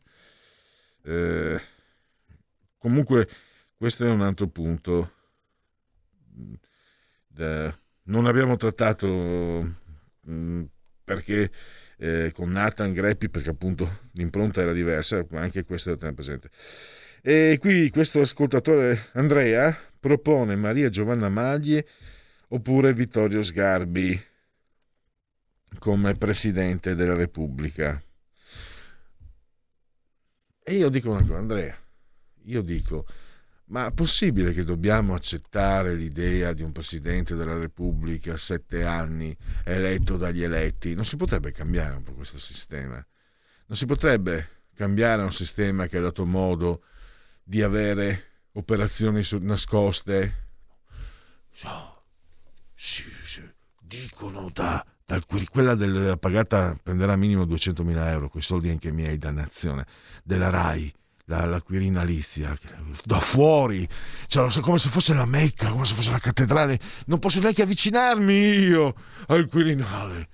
Fanno sapere dal Quirinale che oggi il presidente, dopo gli spaghetti con l'astice, pare abbia emesso un piccolo ruttino, il che dicono sempre, fanno sapere sempre dal Quirinale, è segno che la nuova legge eh, la nuova manovra di bilancio è vista con un certo consenso. Ma dai, eh, io non, veramente mm, non ne posso più. E non capisco perché non ci sia anche perché io so che la maggior parte di voi da questo punto di vista a me scoccia perché sto dicendo quello che vi piace sentirvi dire ed è una cosa che non odio. Però questa è anche una cosa oggettiva. Scalfaro eh, lo stesso Ciampi non parliamone di Napolitano e, e Mattarella, signori, ma anche, no, perché era circondato, ma anche Cossiga, che magari a voi era più simpatico, era comunque nella posizione di poter fare quello che voleva lui. Quindi, secondo me, invece, mm, io non, spero di non cadere in questo tranello, ma dovrò farlo perché fa parte dell'informazione e non sono qua. Anzi, sto chiacchierando troppo e adesso mi taccio ci sono due telefonate. E quindi dovrò trattare. Però mi dà fastidio dovermi concentrare sul nome del prossimo Presidente della Repubblica e non sul fatto che sia un, uh, un'istituzione da togliere, da cambiare, non da abbattere, per carità, ma da cambiare per avere delle metodologie, dei metodi di governo più trasparenti. E vabbè, utopia. Pronto? Pronto? Sì, buongiorno. Buongiorno, Domenico da Brescia. Eh, io sono appena entrato in auto e quindi non so se proprio sono in tema. Volevo ritornare sul discorso tamponi e, e quant'altro, no? Mi, mi, risulta che eh, poi la Lega abbia votato a favore dell'eliminazione del tampone, dico bene? Oh, sai per che cui... non, ho, non ho seguito, non ho fatto in tempo ad aggiornarmi. Allora, se così fosse, cioè eh, il sistema duro della Germania o guarito o vaccinato e basta, tutti gli altri chiusi dentro, i non vaccinati o i guariti come me chiusi dentro, eh, è una cosa che veramente grida vendetta. Allora io spero di essere in errore, ma se così fosse ho una delusione totale della Lega perché io è da un anno che ho imparato a conoscervi e sono d'accordo al 101% su tutto quello che dite e fate, anzi complimenti a tutti, però se così fosse eh, questa sarebbe una delusione per me insopportabile, perché continuiamo a dirlo che chi fa da untore è il vaccinato perché mentre noi col tampone ogni due giorni siamo controllati, il vaccinato che ha un Green Pass da mesi no? eh, va in giro, magari è positivo, asintomatico e diffonde il virus, perché quello è. Va bene. Eh, Era un piccolo sfogo e Va bene, duri, duri, duri ragazzi. eh, duri, eh, no? per, no, per esempio, io invece sui, sui Novax eh, ho una posizione opposta alla sua. Io sono contrario ai Novax, quindi. E No, penso, attenzione, attenzione, guardi che io non sono Novax, eh. io sono no Visvax, pre- premesso quello, e sono no al vaccino per i ragazzini che devono farsi la malattia così si sviluppano gli anticorpi e sono a favore dei vaccini per gli adulti e per gli anziani, ci mancherebbe altro. Diciamo che allora, e non eh, sono eh, posso- per chi è guarito. Per Io- chi è guarito Sì, sì, guardi, io non sono del tutto d'accordo con lei, però penso di poter dire, senza fare democristiano, che io e lei su una cosa siamo d'accordo. Questi sono argomenti sui quali confrontarci in modo pacifico e civile. E forse, e forse sui giornali e, sulla- e in politica questo non è stato fatto. Perché Ma mh, stiamo facendo il gioco della sinistra che ci limita la libertà e tutto. Come fa a non essere razionale questo che discorso che sto dicendo? Dei virologi hanno detto che i ragazzini, se loro fanno il virus eh, e fanno la malattia, sviluppano degli anticorpi molto più potenti che non il vaccino. Sinceramente, quanti ragazzini sono andati in terapia intensiva? Allora risparmiamo questi vaccini per, per un sacco di gente che eh, non ha, ha po- ha potuto accedere al vaccino, parliamo dell'India, parliamo dei parti dell'Africa, parliamo di... Certo, e- certo. E, questi- e invece i ragazzini che potrebbero sì, in- e- e contagiare e arrivare a casa non contagerebbero gli adulti e gli anziani perché questi sì hanno fatto il vaccino. Io sto parlando di me che io sono guarito e dei virologi hanno detto che col cavolo che sono sei mesi di protezione, con la, la SARS eh, hanno fatto un'indagine su 1500 guariti dalla SARS, dopo anni i guariti avevano ancora gli anticorpi. lei Quindi mi, mi per- perdoni, ne parlavo proprio ieri con la mia compagna che ha fatto l'infermiera per 41 anni. E mi diceva di- che chi è guarito deve fare un po' attenzione perché c'è la possibilità, se fa il vaccino, di stare molto male per due o tre giorni. Eh, ha capito, quindi io confido in quanto due, due virologi importanti che ovviamente non vogliono dire loro perché sennò qui mentre guarisci qualcuno cioè, ti, ti, ti, ti, ti tirano via dall'albo dei medici, la cosa è per me assurda perché se uno porta a casa un risultato tappeto rosso, invece qui solo vaccino e niente cure, dovrebbero farci alzare le antenne e non voglio tornare indietro nel passato quando eh, guai proibito fare le, le- le autopsie perché sarebbe saltato fuori tutta questa cosa che non è una malattia di polmoni ma una malattia di questo sangue che si coagula e quindi l'eparina era la benvenuta cosa che invece l'eparina volevano togliere. Va bene. C'è, c'è veramente una cosa che, che grida vendetta. Ecco, volevo solo dire, spero che la Lega non si uniformi alle sinistre con questa eh, eh, limiti alla, alla libertà e, e- e- cose anticostituzionali e con un Mattarella che non è garante della Costituzione abbiamo lì un presidente che non so, io mi auguro che, che si svegli dal torpore. Devo, de- devo lasciarla perché c'è un'altra telefonata che sta aspettando. La, la ringrazio davvero. Un'altra telefonata, pronto? Sì, salve, sono Marino da Brescia. Salve. Eh, premesso come dico tutte le volte, io sono pro Vax ma sono contro l'obbligo. Detto questo, bisogna anche dire eh, che, non dico io, basta leggere le riviste come- prestigiose come Lancet, dove sono stati fatti campioni su 5 milioni di, di- di persone, praticamente il- chi è comunque vaccinato è meno potenzialmente infettivo di uno che non è vaccinato. Sì, è vero, per un certo periodo lo è, lo è magari quanto un vaccinato, ma dopo praticamente è 2000 volte meno contagioso di un eh, vaccinato. Di uno non vaccinato, scusate. Mm, Detto questo, eh, volevo dire una cosa sul Presidente della Repubblica e poi mi taccio. Allora, io pensavo con eh, Scalfaro di aver toccato il fondo, poi è venuto Napolitano e abbiamo toccato ancora di più il fondo. Mattarella si è dichiarato arbitro della- della- del nostro sistema, arbitro, ma eppure non ha permesso in un governo democraticamente formatosi, giallo-verde, di mettere su Savona come ministro, cioè praticamente è entrato in campo a gamba tesa e poi non ci ha consentito l'anno scorso le elezioni, con la, l'anno scorso, mesi fa, le elezioni per via della, della- della pandemia quando in tutta Europa si è votato e comunque si è votato lo stesso anche in Italia dopo poco. Questo non è essere arbitri. Grazie, arrivederci. Vabbè, io Marino potrei, potrei essere andare oltre, eh, ma non, non- non tocca a me per dire cose, eh, a parte cose che ho già detto, il fatto dell'uranio impoverito, non può passare, non può essere sottaciuto, non può essere così come Napolitano, i carri armati del 56 me lo fanno presidente, questo signore ha negato l'uranio impoverito, poi le sentenze hanno detto che invece purtroppo l'uranio impoverito c'era ed era pericolosissimo e lo hanno fatto Presidente della Repubblica, a questo punto non so chi vogliamo fare Presidente della Repubblica, come si chiamava quello, quello che aveva abbandonato la nave?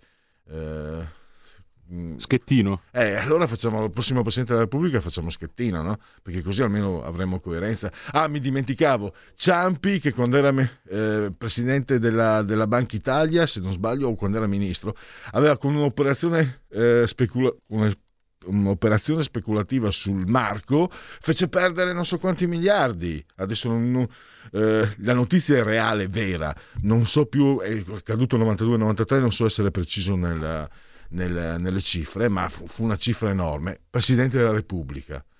E, e Oscar Luigi Scalfaro è l'ultimo magistrato che ha eh, dato una sentenza di, di condanna a morte. Cosa manca adesso? Dai, eh sì, Schettino per me. Io con Schettino mi sentirei in buone mani rispetto a quello che abbiamo avuto. Pronto? Pronto? Federico da Milano. Buongiorno.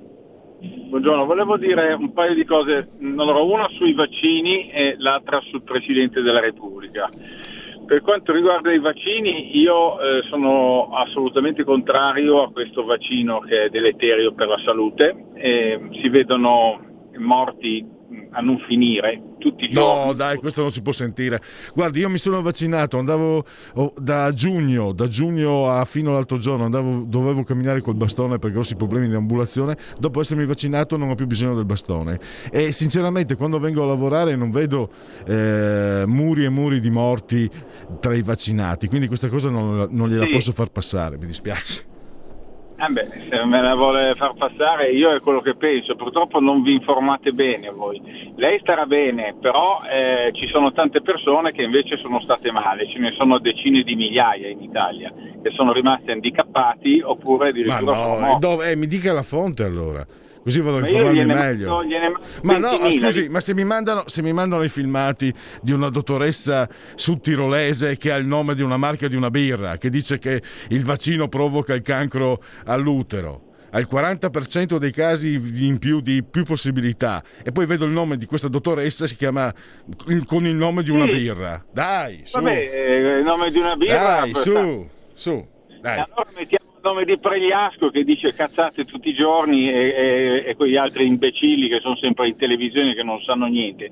Ci sono decine di medici in giro per il mondo che hanno questi, eh, le prove di queste cose. No, voglio dire che se, che se, una sconosciuta dottoressa mi si manda no, via WhatsApp, è chiaro che è una presa in giro, capisce?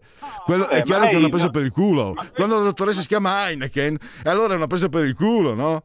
Eh, quindi quei documenti so... che girano, quei documenti che girano che i Novax danno per assodati, per certi, eccetera, sono anche delle prese in, delle prese in giro. Ma questo lo dice lei, ma la gente sta crepando, ma non lo so, ma non vi rendete ma... conto di No, dai. Senta, passiamo, passiamo, altrimenti litighiamo su questo perché proprio non si può dire eh, una cosa del so, genere. Non, non si, si, può, può dire, dire perché... No, no, perché non è vero. Perché non è vero. È ve... eh, no, no è non vero. è vero. Non è vero. Porti le cifre, porti le cifre, i documenti, io... gli attestati di morte. No, no, perché la mortalità è aumentata per il Covid l'anno scorso. No, eh, no, no, no guardi, per... i vaccini sono quelli che stiamo, stanno morendo e moriranno. Eh, morirò, mori... guardi, eh, per... piuttosto di andare avanti in un mondo come questo preferirei morire ieri. Quindi cambiamo argomento se basta perché se no litighiamo. Voleva parlare del Presidente della Repubblica. Presidente della Repubblica per me è un, un, presidente che non è assolutamente super partes, è un presidente che ha inserito un, eh, ha fatto un solito colpo di Stato all'italiana perché ha fatto venire Draghi eh, in Italia senza essere stato eletto da nessuno che sta facendo delle, delle, delle leggi che sono anticostituzionali. E lui non è garante della Costituzione, è una persona di parte, molto di parte eh, il fatto che abbia inserito Draghi e abbiano cambiato i ministri in corso d'opera, secondo me è qualcosa di aberrante. Già lo era il governo di prima e quello di prima ancora, perché non è stato votato dai cittadini. Adesso abbiamo un governo, l'ennesimo governo, non votato da nessuno. Credo che sia molto più eh, diciamo così, da paese civile andare alle elezioni prima possibile, così i cittadini sceglieranno i loro governanti in base a quello che stanno facendo e quello che hanno fatto. Perché Allora- non si può Mi scusi di troppo, vede, io sono perfettamente d'accordo con lei, mentre sull'argomento precedente no. E ho sospetto, Vabbè, che, il vaccino, ho sospetto che il vaccino l'abbiano, invita- ah, l'abbiano inventato per farci litigare. È una battuta Bravo. la mia. Non possiamo litigare per il vaccino, ognuno ha i suoi pensieri no, su questa cosa. Lei si è vaccinato, io no, ognuno rispetto le sue. L'unica cosa è che nessuno mi deve obbligare a me o a chi non vuol farsi il vaccino, perché sennò a quel punto eh, diventa un, eh, una coercizione. No?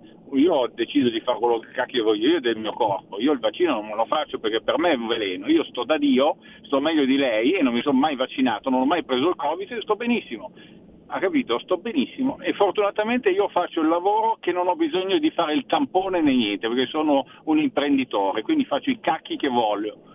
No, ma, Io non devo mm, rispondere a nessuno. neanch'io, Ne neanch'io pecorelle che devono andare lì a chinare la testa. Eh, Io ma, non eh, sì, ma non dateci delle pecorelle. Se, se per venire a lavorare ho bisogno del Green Pass, se per andare a vedermi le mostre dei miei, dei miei pittori preferiti ho bisogno del Green Pass, alla fine è un compromesso. Però voi non potete, Eh no. voi, voi non potete offenderci. eh, qua- La mettete, la mettete così perché lo accettate. Lei dovrebbe essere libero di farsi il vaccino, non obbligato per andarsi a vedere il pittore, lo capisce? Lei dovrebbe entrare, vedersi sul pittore. Sì, sì, lei ha, ascolti, lei ha ragione. Ma se, c'è, se io sono al semaforo Se e- e paura no, mi, no, mi faccia- no, mi- no, no, questa storia della paura mi, mi fa girare un po' eh, le gonadi. Se io sono al semaforo pedone e ho il verde e mi sta arrivando un camion a piena velocità, io non posso dire io ho il verde e devo passare. Se tu non passi sei una pecora. No, se vedo il camion a tutta velocità mi fermo. Scusi, ma lei fa un paragone che non c'entra. Qua stiamo parlando di una medicina nuova, mai pe- sperimentata prima. Quindi uno mi dice, qua c'è una medicina, non si sa bene che cosa faccia eh, al corpo, però se volete prenderla la prendete, anzi vi invito a prenderla per chi è debole, per chi è fragile, perché potrebbe fare bene con il virus, potrebbe, almeno per un po' lo fa, pare che sia così. Poi dopo sei mesi non serve più a un tubo, ci vuole la seconda, poi dopo la terza, la quarta, poi si muore per questo farmaco. Sicuramente se No, uno si fa 4-5 questo- dosi, lei si faccia 4-5 dosi, poi ne riparliamo, magari la prima o la seconda sta benino, poi vediamo tra 4-5 Vabbè. dosi come... Ok, Rischiamo di, lit- rischiamo di litigare di nuovo, abbiamo capito. Non mi Comunque, sono... guardi, mi scusi e chiudo, lei eh, giustamente fa quello che vuole, io faccio quello che voglio, a me quello che non mi piace è che mi vengano a imporre un vaccino per poter entrare nel museo a vedermi il pittore. È quello che non Eh, io, non, io non sono, eh, non sono contento per una cosa so, il virus c'è. Io sono io, io Ah, eh, eh, eh, certo, c'è, ma è finito anche. Eh, Due anni fa era potente, adesso è più debole, è variato mille volte. Lo capisci che non possiamo io, ho vivere fatto- per un io- ecco, il virus, eh, se non l'ha capito, è il virus il camion. Arrivederci, devo chiudere, la ringrazio. Allora, eh sì perché c'è un'altra telefonata e, e sto facendo aspettare per le mie chiacchiere. Pronto? Eh, ciao, sono Luca Treviso, buongiorno. Ciao. Ciao. Allora, a me, a me spiace molto sentire litigare, tra virgolette, su certi argomenti, perché comunque facciamo parte tutti della stessa comunità, però giustamente il dibattito serve anche per far capire a queste persone che non è più un virus, eh, scusami, non è più un vaccino sperimentale, ormai l'hanno iniettato a miliardi di persone, quindi le conseguenze sono sotto gli occhi di tutti. Se noi, per esempio, io qua almeno parlo per me, eh, se il nostro governatore Zaia non avesse adottato un certo tipo di pressing, tra virgolette, chiamatelo come volete, su- sul fatto del vaccino, ora saremmo presi peggio dell'anno scorso. E io parlo per, eh, per cognizione di causa perché io l'ho preso il Covid e l'ho preso forte e sono stato mesi a casa, no? Due giorni, mesi. E quindi eh, auspico e mi auguro veramente che tutti capiscano che bisogna finirla di litigare e fare le cose come vanno fatte, punto. Detto questo vi saluto, ti ringrazio tanto per la compagnia e per la, sempre la professionalità che hai. Ti ringrazio tanto, tanto, tanto. Buona giornata a tutti quanti, grazie. Gra- grazie, gra- spero. Eh, confesso, quando si parla di vaccino eh, non sempre sono stato, cioè, mh, professionale, avrei dovuto portare più rispetto per chi, eh, mh, per chi è contrario, eccetera, però mh, certe volte, cioè, quello che vedo che mi arriva dai Novax francamente non, non parlo dell'ascoltatore di prima, non si può sentire, insomma, non si può vedere. La professoressa Heineken, la dottoressa Heineken, eh, vabbè. Comunque cercherò di imparare perché non è mai troppo tardi. Il futuro appartiene a chi fa squadra. Le radio italiane si uniscono per giocare la partita da protagoniste. Nasce l'app Radio Player Italia. 140 stazioni in una sola rete. Scegli la tua preferita e ascolta il suono perfetto del digitale. Gratis, senza registrazione. Senza interruzioni. Compatibile con tutti i device. Le notizie, la compagnia. La musica, scelta da chi la ama, la conosce e la vive. Scarica Radio Player Italia. Il futuro batte con la radio nel cuore. Anche RPL è disponibile su Radio Player Italia.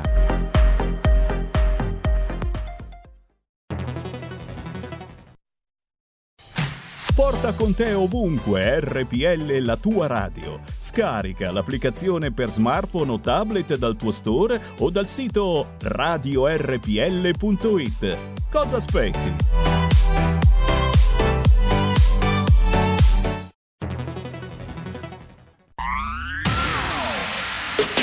La radio si modifica, semplifica, da plus la musica purifica. Dove vuoi, dove vuoi, con chi vuoi, rilassati e vai. La digital radio non ti molla mai.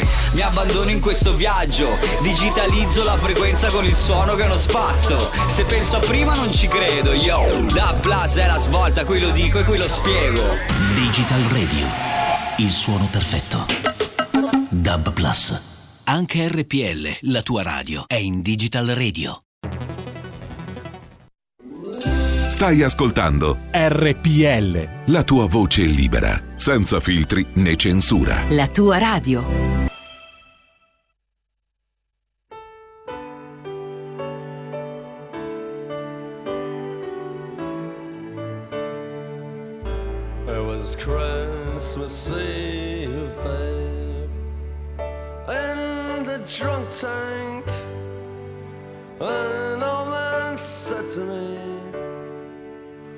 and say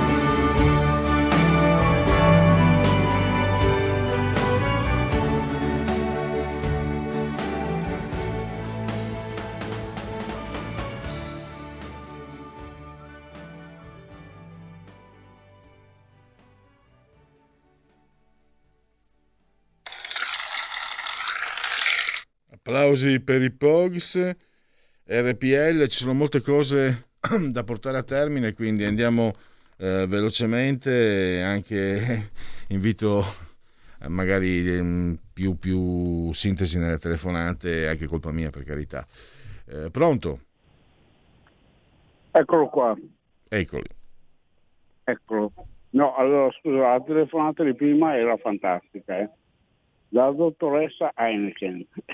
Quella lì è una roba proprio da gonorroidi che scoprono. Se vuoi, se vuoi te, lo, te lo- te lo giro, te lo faccio vedere, gira su WhatsApp No, no, no, un sì, filmato bene, della dottoressa. Pensa, pensa. Sì, la dottoressa si chiamava Carlsberg, o si chiamava Thunberg, o si chiamava Tuborg, o si chiamava Peroni. Ma che cazzo veniva fuori? Cioè, ma questi qua, ma siete, ma veramente, voglio dire, in Italia siete malati di queste cose. Ma come si fa a dire, ah, io qua ho sentito la dottoressa Heineken, ma che cazzo, ma vatti a bere una birra e non rompere i coglioni. Ma porca puttana, e dai. Poi un'altra cosa, seconda cosa, concordo con te, i giochini su computer di una volta, quelli che giravano su floppy e quelli ancora prima su Commodore che giravano sulle cassette, erano molto, molto, molto, molto, molto, molto meglio di quelli adesso. Adesso non faccio nessun giochino di quelli. Uso l'emulatore per usare i giochini di una volta che giravano su floppy. Basta, ciao. Ciao, eh, non so se c'è. Pronto? Pronto? È caduta la linea. Allora, eh, dunque, ci sono... Eh, ma Napolitano non era quello della cresta sui biglietti aerei quando era europarlamentare? Beh, ottimo presidente dell'Italico Stato, Luca da Brescia. È una cosa che non è mai arrivata in Italia, nella TV tedesca. Lui si prendeva 800 euro di rimborso all'Italia come europarlamentare, però prendeva i low cost e ne spendeva 80. E quindi si metteva in tasca 730 cucuzze. Eh, poi abbiamo presidente eletto da un Parlamento che, si- che sappiamo modificato. Eh, ah, Carlina sugli ascolti. Grazie. E poi vediamo. Sì. Poi vediamo allora. Buongiorno, io mi sono abbonato perché ci sono persone come Antonino Danna e come il direttore, ma sentire lei che è un Provax talebano, tanto quanto i Novax, veramente viene voglia di togliere questo abbonamento? Davvero lei non sa nemmeno dov'è la democrazia e dove è il modo di rapportarsi con le persone? Dovrebbe vergognarsi. Firmato Stefano. Stefano, eh, la è senza accento. Mi raccomando. Allora, tra l'altro, sono molto contento che Stefano sia abbonato e che ovviamente non, non scelga tra i suoi conduttori preferiti perché, perché sinceramente i moralisti e i sepolcri imbiancati non li posso sopportare. Non li ho mai potuti sopportare in vita mia. E devo dire che più passa questa cazzo di vita che non è mai finita come cantava Paolo Conte, questa sporca vita non è mai finita se no con... che si fa? Più vado avanti più i sepolcri imbiancati e i moralisti non li sopporto. Allora, sentite qua, se vi abbonate con 8 euro, 8 euro mensili, avrete il nome nella pagina dei nostri editori. Speaker Corners, 16 euro mensili, 100 secondi per dire la vostra, cioè vi farete sentire, vi farete ascoltare avrete proprio uno spazio, non come adesso le telefonate, apriamo le telefonate, magari è occupato, poi magari non si può sempre tenere gli spazi aperti per le telefonate perché c'è anche il resto da fare. No, ci sono 100 secondi per voi, tutti per voi. 16 euro mensili, 24 invece sarete ospiti come Daniele Scalea e Nathan Greppi e poi la scrittrice eh, Carla Paola Baralli più tardi. Per qui eh, parola di scrittore, chiedo scusa. Poi conduttore e quindi... E lì i conduttori potranno essere chiunque, anche i sepolcri imbiancati e i moralisti, per 32 euro però, quindi eh, il microfono dalla parte del manico, e 40 euro addirittura creerete insieme al conduttore preferito, quindi 40 euro addirittura un, un'intera trasmissione, una, un'intera puntata. Dovete, fatti sentire, è la campagna, dovete andare sul sito a radiorpl.it eh, slash abbonati. E lì ci sono i riferimenti. E eh, avete anche la possibilità accedi o registri appunto avete la possibilità accedi o registri. Allora velocemente una telefonata e poi facciamo partire il dite la vostra. Pronto? sì Pronto? Ciao Pierluigi, sono Marco, chiamo da Milano. Senti, davvero eh, quella serie di telefonate che venivano tutte da Brescia di Novax era veramente qualcosa di fuori dal mondo. Eh, non so se tu hai fatto caso, ma molto spesso questi Novax rasentano la paranoia, nel senso che c'è uno di loro che ha parlato perfino di pire di morti, no? non sapete quanti morti ci sono a seguito del vaccino. Allora, a casa mia questa si chiama paranoia, anche perché non è supportata da nessun elemento scientifico. Io non vedo eh, cataste di corpi, vie ricoperte di corpi di morti di coloro che si sono vaccinati. Uh, io credo che nessuno di noi si sia vaccinato a cuor leggero, come prendere una zolletta di zucchero, però l'abbiamo fatto rispetto ad una situazione di oggettiva difficoltà non solo dal punto di vista sanitario ma anche economico di questo paese e non sono certamente questi Novax caca sotto che potranno salvare l'Italia. Ciò detto, mi auguro di non sentire più uh, elementi così fuori di cranio che quando tu gli hai detto giustamente ma non mi risulta ci siano tutti questi morti, eh no, ma vedrai dopo la terza, eh no, vedrai dopo la quarta dose, dopo la quinta dose, no? Cioè, questi qui parlano del nulla e siccome raccontano solo balle e sanno che dicono delle cazzate, scusami il francesismo, allora rimandano il loro problema. Con questa gente non andiamo da nessuna parte. Ti ringrazio, ciao. Grazie Marco. E poi, beh, lui è d'accordo con me, quindi vabbè. Allora, quindi, mamma mia Stefano è la dimostrazione, vabbè, è una parolaccia, è un insulto, quindi eh, non posso riferirlo. Problema quindi non riesco a controllare l'ortografia, però volevo solo dirle che tra moralisti ed educati c'è una bella differenza. La saluto e la chiudiamo qua. Buona giornata. Non è che gli altri sono sepolcri imbiancati solo se dicono qualcosa contro la sua idea. Eh, se lei è abbonato e accederà a una delle opzioni, vedrà che prima di tutto la radio è un luogo pubblico, quindi non è che si può dire quello che si vuole. Secondo, poi, chi come me ha fatto, eh, vabbè, per quello che vale, l'esame da giornalista professionista è tenuto una deontologia. Se io al telefono sento uno che mi dice, cioè, Stefano, sinceramente, in amicizia. No, in amicizia è quel cazzo, perché lei comunque mi sembra un sepolcro imbiancato, io non li sopporto. Ma sinceramente, se uno mi dice che i vaccinati muoiono per la strada, è, noti- è un pensiero pericoloso, grave, oltre che infondato. E io, deontologicamente, non posso farlo passare. Non posso farlo passare a costo di essere, questo sì, maleducato. Perché se uno insiste, no, ragione io, ragione io, e non la chiude lì, allora se io gli chiudo, chiudo la comunicazione, voi mi date del maleducato perché ho chiuso la comunicazione. Se io non, con le buone non riesco a farlo tacere, devo farlo tacere con le cattive, tra virgolette. Tutto lì. Non è che ci vogliano tre lauree in ingegneria per capirlo, eh? E poi comunque l'idea di essere un po' maleducato, tutto sommato, ha un po' di sapore. Dai che andiamo con... Ah, aspetta, aspetta, ce n'era ancora una qua. Facciamola sentire. Ah vai pelle, la dottoressa, dottoressa Heineken. E abbiamo anche Lady Like Moretti se non sbaglio, non si chiama Moretti quella là. Vai pelle, ciao ciao Cristiano BG, ciao ciao. E adesso andiamo con Dite la vostra.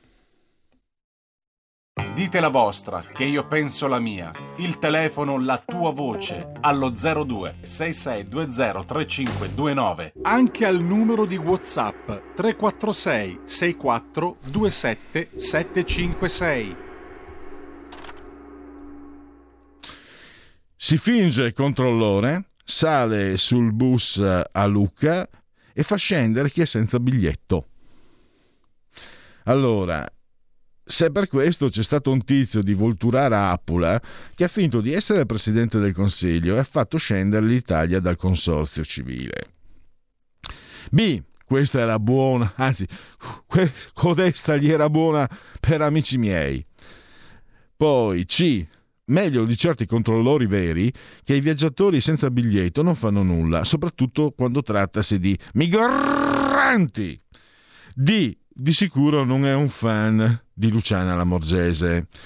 E, nel mentre vi fate trasportare da queste minuzie, i poveri migranti passeggiano nelle cambuse dei bastimenti ONG. Vorrete mica che Beppe Caccia vada a fare lo cameriero? E questo... C'è una telefonata, mi sembra. Pronto? Pronto? Sì, buongiorno.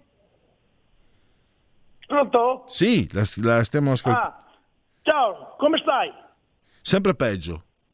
Ma Ma non no, è- ho sentito ma- prima che ti sei scaldato bene, ma adesso io ti, ti faccio contento. Senti, io vorrei abbonarmi a 8 euro al mese. Posso farlo col Vaglia? Eh, credo di sì, credo- immagino di sì, tecnicamente... eh, Perché 15 giorni fa io ho mandato 50 euro e sono contento e felice. Ma adesso vuoi fare l'abbonamento a 8, a 8 euro al mese, te mando tutto su un colpo su Bella Post.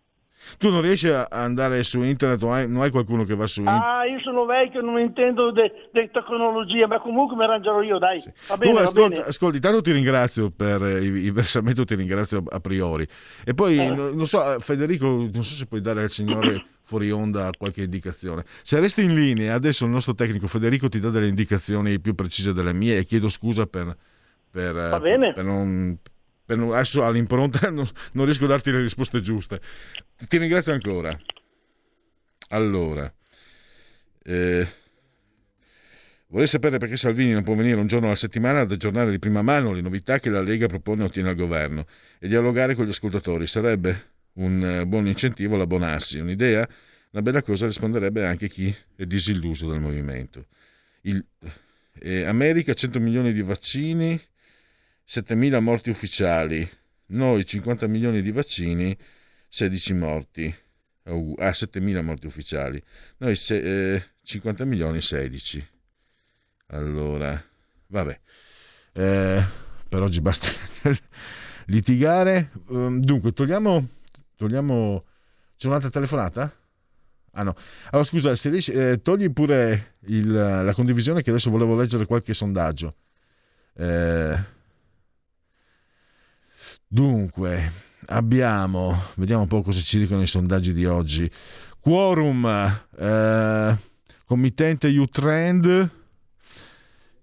Allora, il, eh, la legge Zan Eh, negli ultimi anni molti influencer hanno preso posizione sulla legge Zen, l'ambiente, la crisi climatica, i vaccini, insomma gli influencer che intervengono.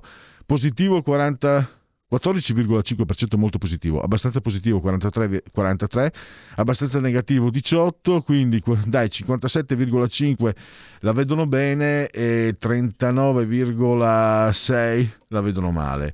Poi un influencer che lei segue che prende posizione su una questione sociale, fastidio eh, 17,7, indifferenza 43,10, interessante 31,1.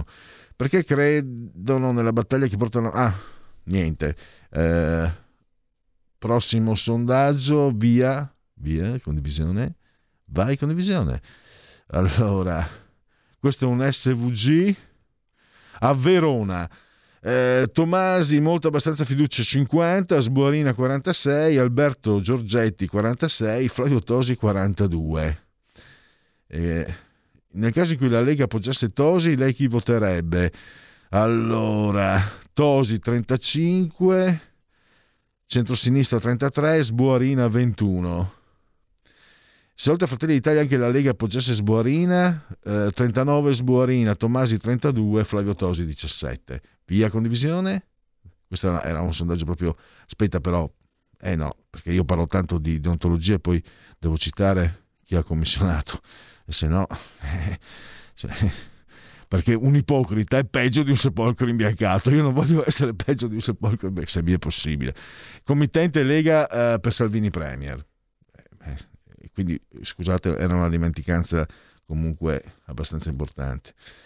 EMG, eh, committente RAI, questo sondaggio allora abbiamo PD 19,7, Fratelli d'Italia 19,2, Lega 18,8, 5 Stelle 15,3, Forza Italia 7, Italia Viva 4,1, Azione Calenda 3,5. Vai via. Ultimo del PDF, dunque, questo aspetta. Eh, questi sono dunque sempre EMG, committente ADN Kronos, eh, si parla del le misure drastiche in via di Natale, favorevole 57, la chiusura a Natale, favorevole 57, contrario 35. Eh, via vai, via vai. Sondaggio Euromedia Research, Research, Euromedia Research, eh, PD 20,5, Fratelli d'Italia 19, Lega 18,1, 5 Stelle 16,2, Forza Italia 8, Azione Calenda 4, Italia Viva 2,2. Vai via. Poi eh, questo è un dato Istat fatturato dell'industria a settembre 2021. A settembre si stima eh, che al netto dei fattori stagionali aumenti dello 0,1% rispetto a agosto. La crescita è determinata dall'andamento positivo della componente estera più 0,2. Nel terzo trimestre l'indice complessivo evidenzia un incremento del 2,4 rispetto ai tre mesi precedenti, più 3 sul mercato interno, più 1,5 su quello estero. Vai. Poi ancora Istat, incidenti stradali. Secondo le stime, nel semestre eh, gennaio-giugno 2021 si registra rispetto allo stesso periodo un aumento del numero di incidenti stradali con lesioni a persone, 65.116 più 31,3 e dei feriti 85.640 più 28% e delle vittime entro il trentesimo giorno 1239 più 22,3 rispetto alla media 2017-2019 tutti gli aggregati gli incidenti stradali risultano invece in calo. Incidenti stradali meno 22,5 meno 27,6 deceduti meno 19,8 quindi in aumento rispetto alla fase più cruciale del 2020 del lockdown mi sembra di capire però diminuiscono eh, rispetto al 2017-2019 e questo preferisco litigare con Stefano piuttosto che parlare di, di, sinceramente di queste cose perché comunque il litigio ha il suo aspetto positivo invece parlare di lutti come, come scusate ma è una cosa che mi ha anche toccato tanti anni fa e dopo quando ti tocca una volta non è che te la dimentichi. A settembre 2021 si stima che l'indice destagionalizzato della produzione nelle costruzioni aumenti dello 0,5 rispetto ad agosto.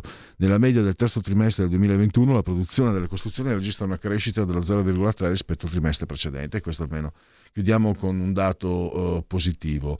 E adesso andiamo con eh, Segui la Lega prima che la Lega segua te. Segui la Lega è una trasmissione realizzata in convenzione con La Lega per Salvini Premier. legaonline.it scritto legaonline.it per quelli come me che non sono pratici pratichi, si dice pratichi, non si dice pratici, è una fata morgana, è un'illusione. Ci hanno insegnato a dire pratici, ma nel metaverso si dice pratichi. Oh, ve lo dico io, a costo di litigare oggi. Allora, è di essere maleducato. Pratichi. Oh là. Eh, Dunque, chi come me, appunto, se come me non siete pratichi della lingua inglese, e a quel punto neanche della lingua italiana, se parli così, Pellegrini. Pellegrini Pass. Allora, prima l'Italia, l'iscrizione alla Lega Salvini Premier, lo sapete, 10 euro che si possono versare tranquillamente tramite PayPal senza nemmeno essere iscritti a PayPal, il codice fiscale, i dati, poi verrà recapitata la maggiore per via postale la tessera Lega Salvini Premier. Per il 2 per 1000 a- in favore della Lega, il D43, questo è il codice, D come Domodossola, la 4 il voto in matematica, 3 è il numero perfetto, D43. E andiamo a seguire l'elenco degli interventi leghisti, degli esponenti leghisti. Abbiamo venerdì alle 17.15 Alberto Gusmeroli, vicepresidente della Commissione Finanze. Domani sera alle 20.30 sabato, stasera Italia, rete 4, Antonio Maria Rinaldi, europarlamentare molto conosciuto anche qui a RPL. Tullio Patassini invece lo potrete ascoltare nel cuore della notte, cioè alle 7 del mattino, alle 7 di domenica mattina, su Italia 1 Super Partes, Tullio Patassini.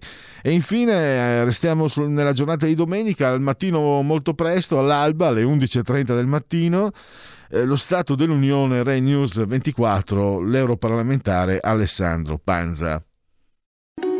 Segui la Lega è una trasmissione realizzata in convenzione con La Lega per Salvini Premier. E andiamo in unplugged con eh, genetriaci, ricorrenze e commemorazioni. Allora, eh, vigesimo nono giorno di Brumaio, mese del calendario repubblicano.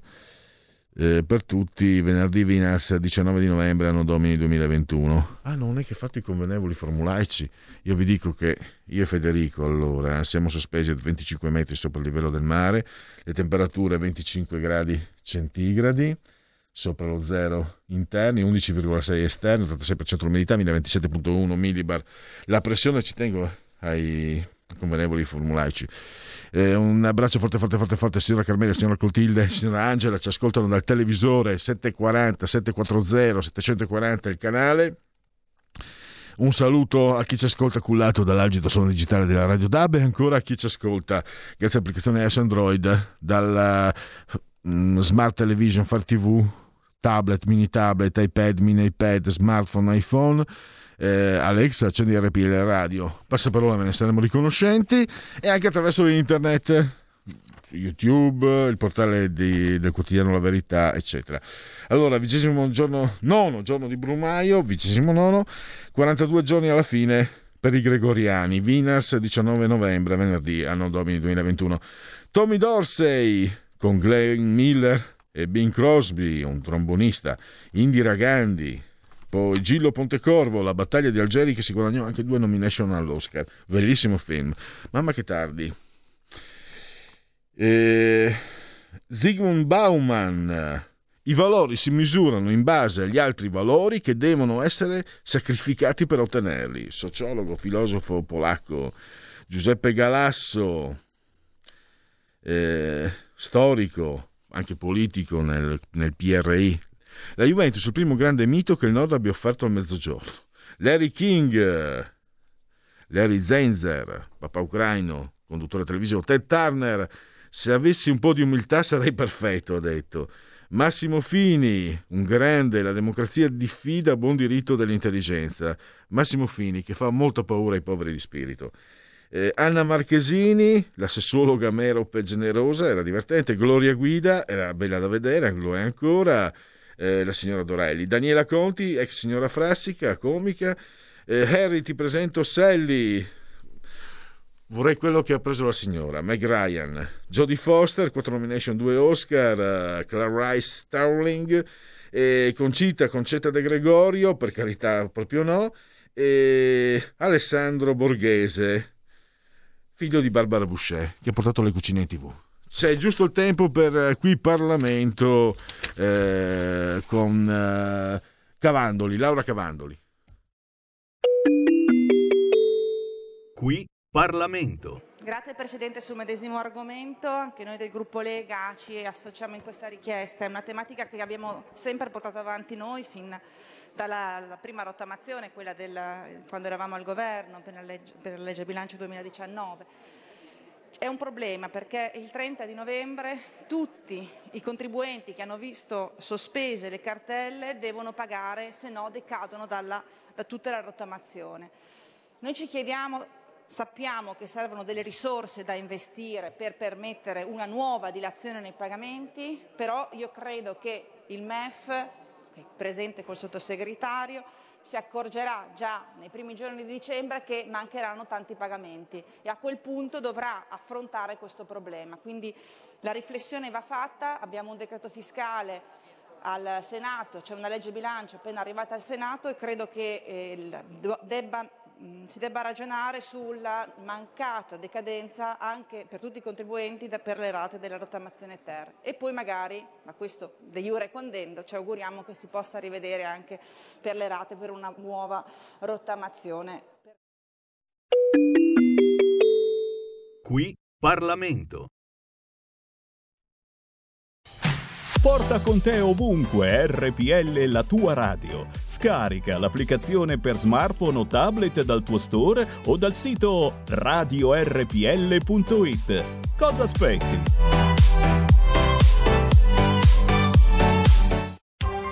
Coming Soon Radio, quotidiano di informazione cinematografica. Ho trovato questo in salotto. È una copia perfetta. Una copia di cosa? Trappola per fantasmi. Dobbiamo finire quello che nonno ha iniziato. Eccolo! Ciao, bello. Ghostbusters Legacy. Vi chiappa fantastica. Siamo pronti a credere in voi. Dal 18 novembre al cinema.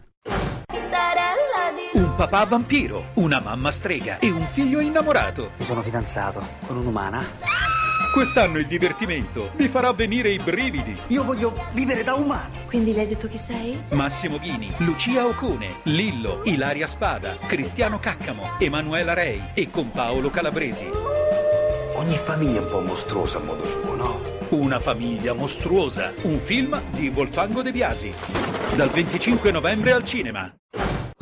Disney presenta Incanto. Molti anni fa questa candela benedì la nostra famiglia con un miracolo. La nostra casa prese vita magicamente. Dai creatori di Oceania e Zootropolis. Noi proteggeremo queste mura. Noi proteggeremo la famiglia. Incanto, dal 24 novembre solo al cinema. Presentato al Festival di Toronto, New York, Cannes e al Sundance. Un viaggio alla ricerca di tesori rari e preziosi. The Truffle Hunters, dal 18 novembre al cinema.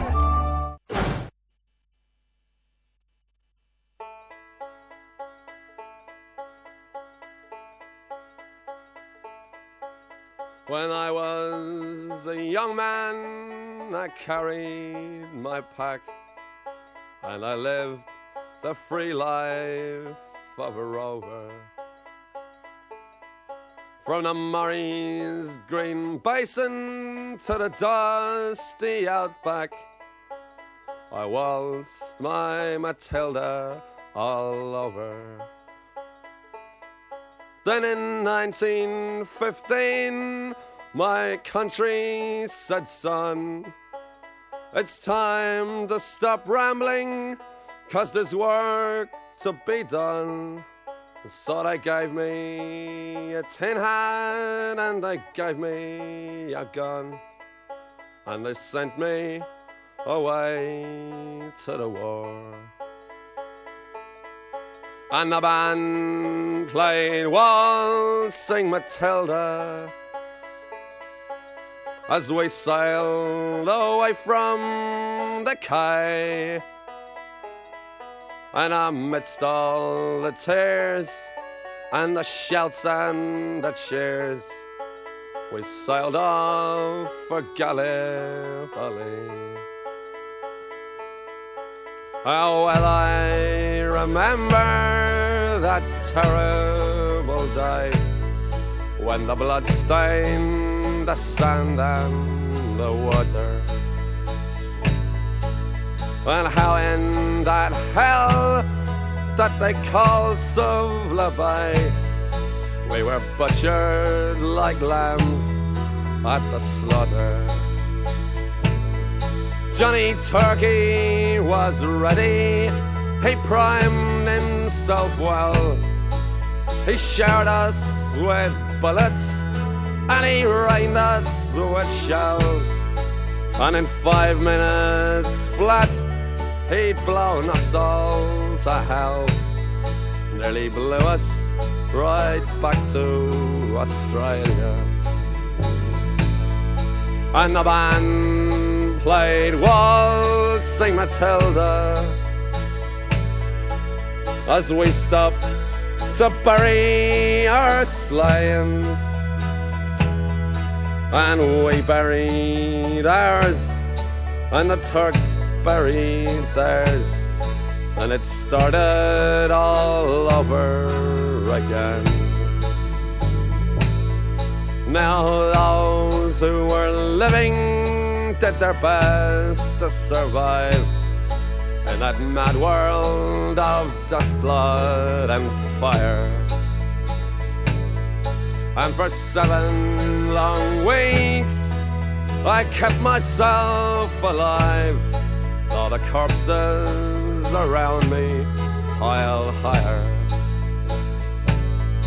Then a big Turkish shell knocked me arse over tits. And when I awoke in my hospital bed and saw what it had done, Christ, I wished I was dead. Never knew there were worse things than dying. And no more I'll go waltzing Matilda to the green bushes so far and near. For the hang tens and pegs, a man needs two legs. No more waltzing Matilda for me. E sfumiamo la voce inconfondibile di Sean McGowan, i Pogs, e entriamo nella lettura, parola di scrittore, piedi pagina, la rubrica eh, che si avvale assolutamente dell'imperdibile collaborazione di Patrizia Gallini di Ardesce Comunicazione.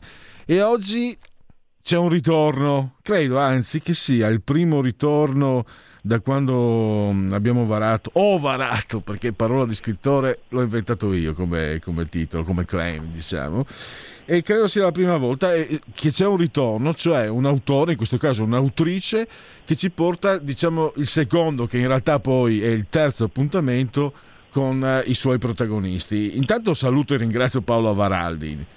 Prima di tutto. Ciao, grazie, ciao a te e a tutti gli ascoltatori, grazie. Allora, mi fa veramente piacere Paolo, noi ci eravamo sentiti, credo, eh, quest'estate, qualche mese fa, sì. per parlare dell'antiquario di, di Geregnano, no? Del, del Garegnano, Del esatto, Garegnano, sì. eh, mi confondo. Esatto, esatto. E, eh, insomma, tornano le squinzie, tornano Anita Valli e Mirella Bonetti per un'altra indagine. L'altro, questo allora, a me fa piacere perché è, è bello, mi piace, e poi anche vuol dire che veramente le tue protagoniste, Paola, eh, stanno trovando sempre più lettori eh, che si affezionano a loro. Quindi eh, ti, ti, prenoto già per il quarto appuntamento perché ricordo eh, le squinzie avevano iniziato il, il loro cammino con eh, un altro eh, romanzo, il primo che si chiamava Incroci Obbligati, che si chiama ancora Incroci, esatto, Incroci esatto, Obbligati. incroci obbligati, perfetto. Allora, come siamo arrivati a questo terzo spunto? Dunque, eh, allora le ci ringraziano innanzitutto perché sono molto contenti di essere citate, detto Narcise, le Squin. Ehm, però dunque siamo arrivati a questo punto perché ehm, dopo l'antiquario del Garegnano io mi dovevo inventare un'altra storia ovviamente, perché le Squinzie come tu ben sai, la Fratelli Frigli Editori che eh, pubblica e edita i miei romanzi, mm, ha questa verve, questa vena, insomma, per cui mm, quasi sempre, direi sempre, i giallisti che scrivono, eh, i noiristi che scrivono per loro, ehm, hanno dei personaggi seriali. Ora è vero che ogni, ogni avventura può essere letta anche a sé, però ehm, questi personaggi hanno comunque una, una, una, serialità nella loro vita privata, quindi mh, il giallo e la, la, trama gialla ogni volta ovviamente è diversa, però eh, la serialità delle, di, di queste persone che vivono a Milano, nel caso mio a Milano, perché Milano è una, anche lei è uno dei protagonisti dei, mie, dei miei romanzi, delle squinze, e quindi vivono, vivono a Milano, ma eh, hanno ogni volta una, come ti dicevo prima, un'avventura diversa e in questo caso Giallo al cimitero maggiore la, l'avventura parte da, una, da un avvenimento a cui assiste Anita Valli che sta camminando bellamente al cimitero quando a un certo punto si imbatte in una tomba, lei è curiosa, la guarda e dice ma che strano questa signora non è tanto anziana, ha 60 anni, eh, non dovrebbe neanche essere morta, guarda la foto, una curiosità qualsiasi, finché dopo un po' eh, trova una, una signora mm, che assomiglia tantissimo a quella della tomba viva ma aggredita per, mm, per rapina, scopo rapina, un scopo, insomma sì, eh, un'aggressione per rubare il portafoglio in poche parole, e il di fianco in una tomba lì vicina.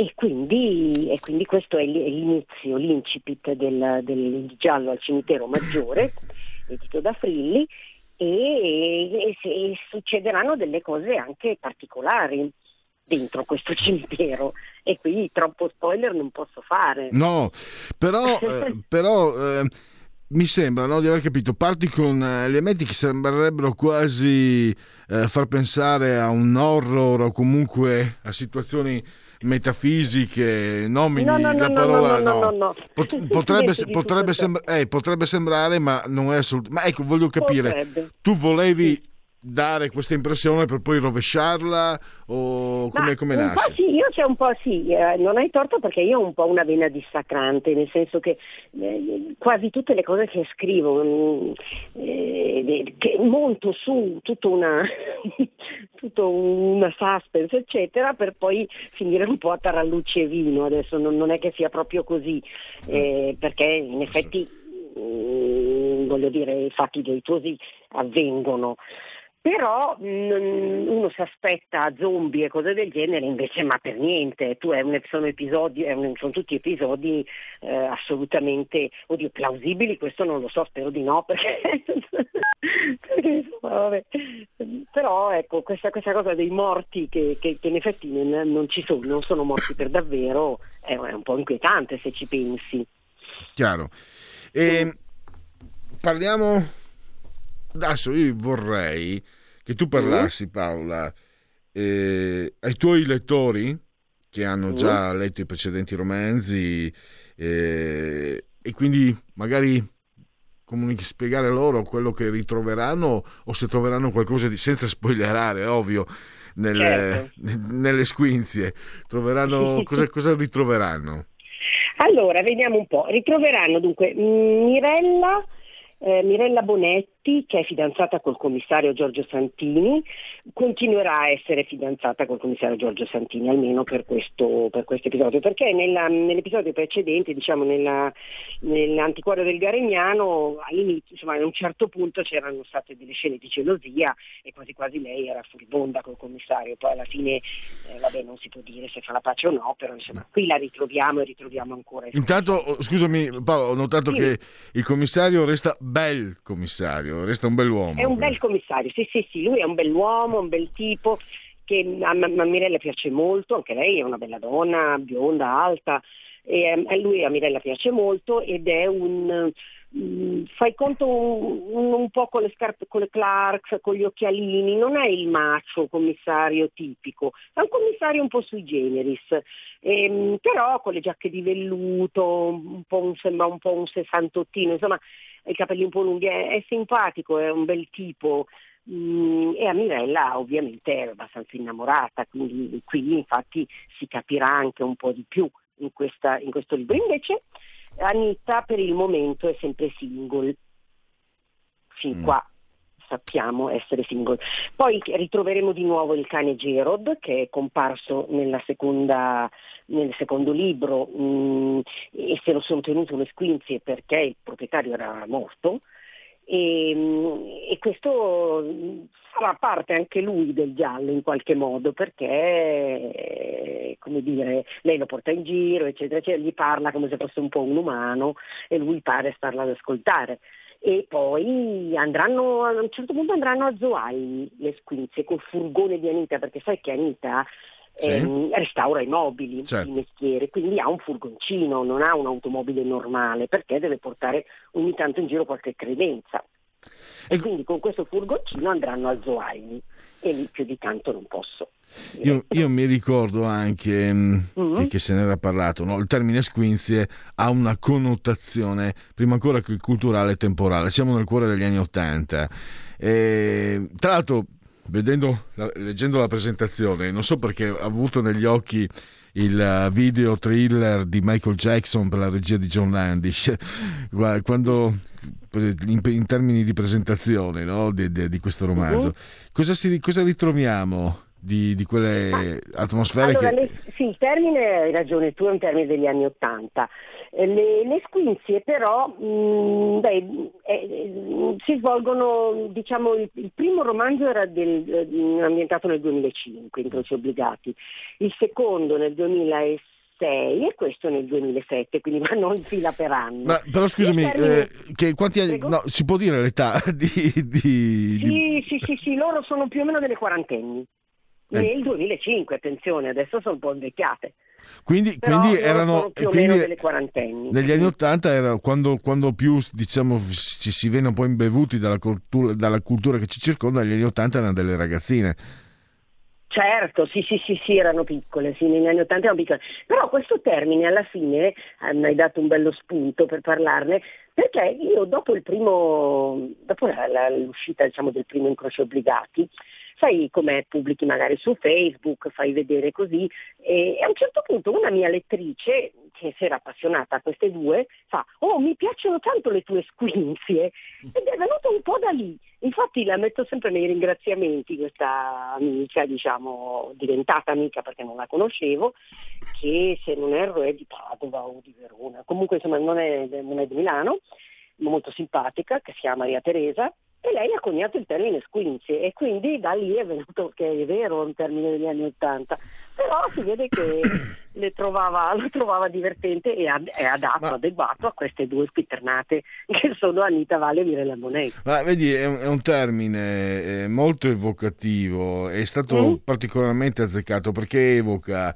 Io ho- ovviamente sono un po' più vecchio del- di, di- di Anita e Mirella, però diciamo che per chi era più giovane come loro, o comunque chi era molto giovane come me, quelli, il termine squinzia eh, ter- evoca momenti anche di spensieratezza, momenti in cui si è giovani, quando si è giovani eh, si è sicuramente tutti più belli, si è più magri, eh, non, si hanno, Certo. non si hanno i capelli bianchi e poi erano anche anni, in un certo senso ancora si usciva dagli anni di piombo e c'erano gli anni di spensieratezza, la riscoperta anche del, del corpo, le donne non dovevano vergognarsi, non voglio essere volgare, se avevano un seno Mm. abbondante, eh, Certo, certo, qui- certo. le, No, le sco- no, no, le ma è scollature, ma anche noi, noi maschietti eh, ci mettevamo il gel, ci piaceva guardarci, ci, ci- ci piaceva anche far- farci mostrarci, insomma.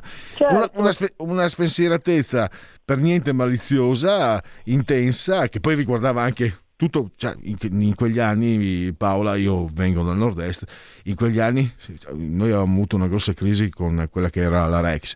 In quegli anni l'economia parte come un treno, quindi c'è più lavoro, ci sono più soldi, più negozi, Certo. più, eh, più- più banche, più, più profumerie, più di tutto.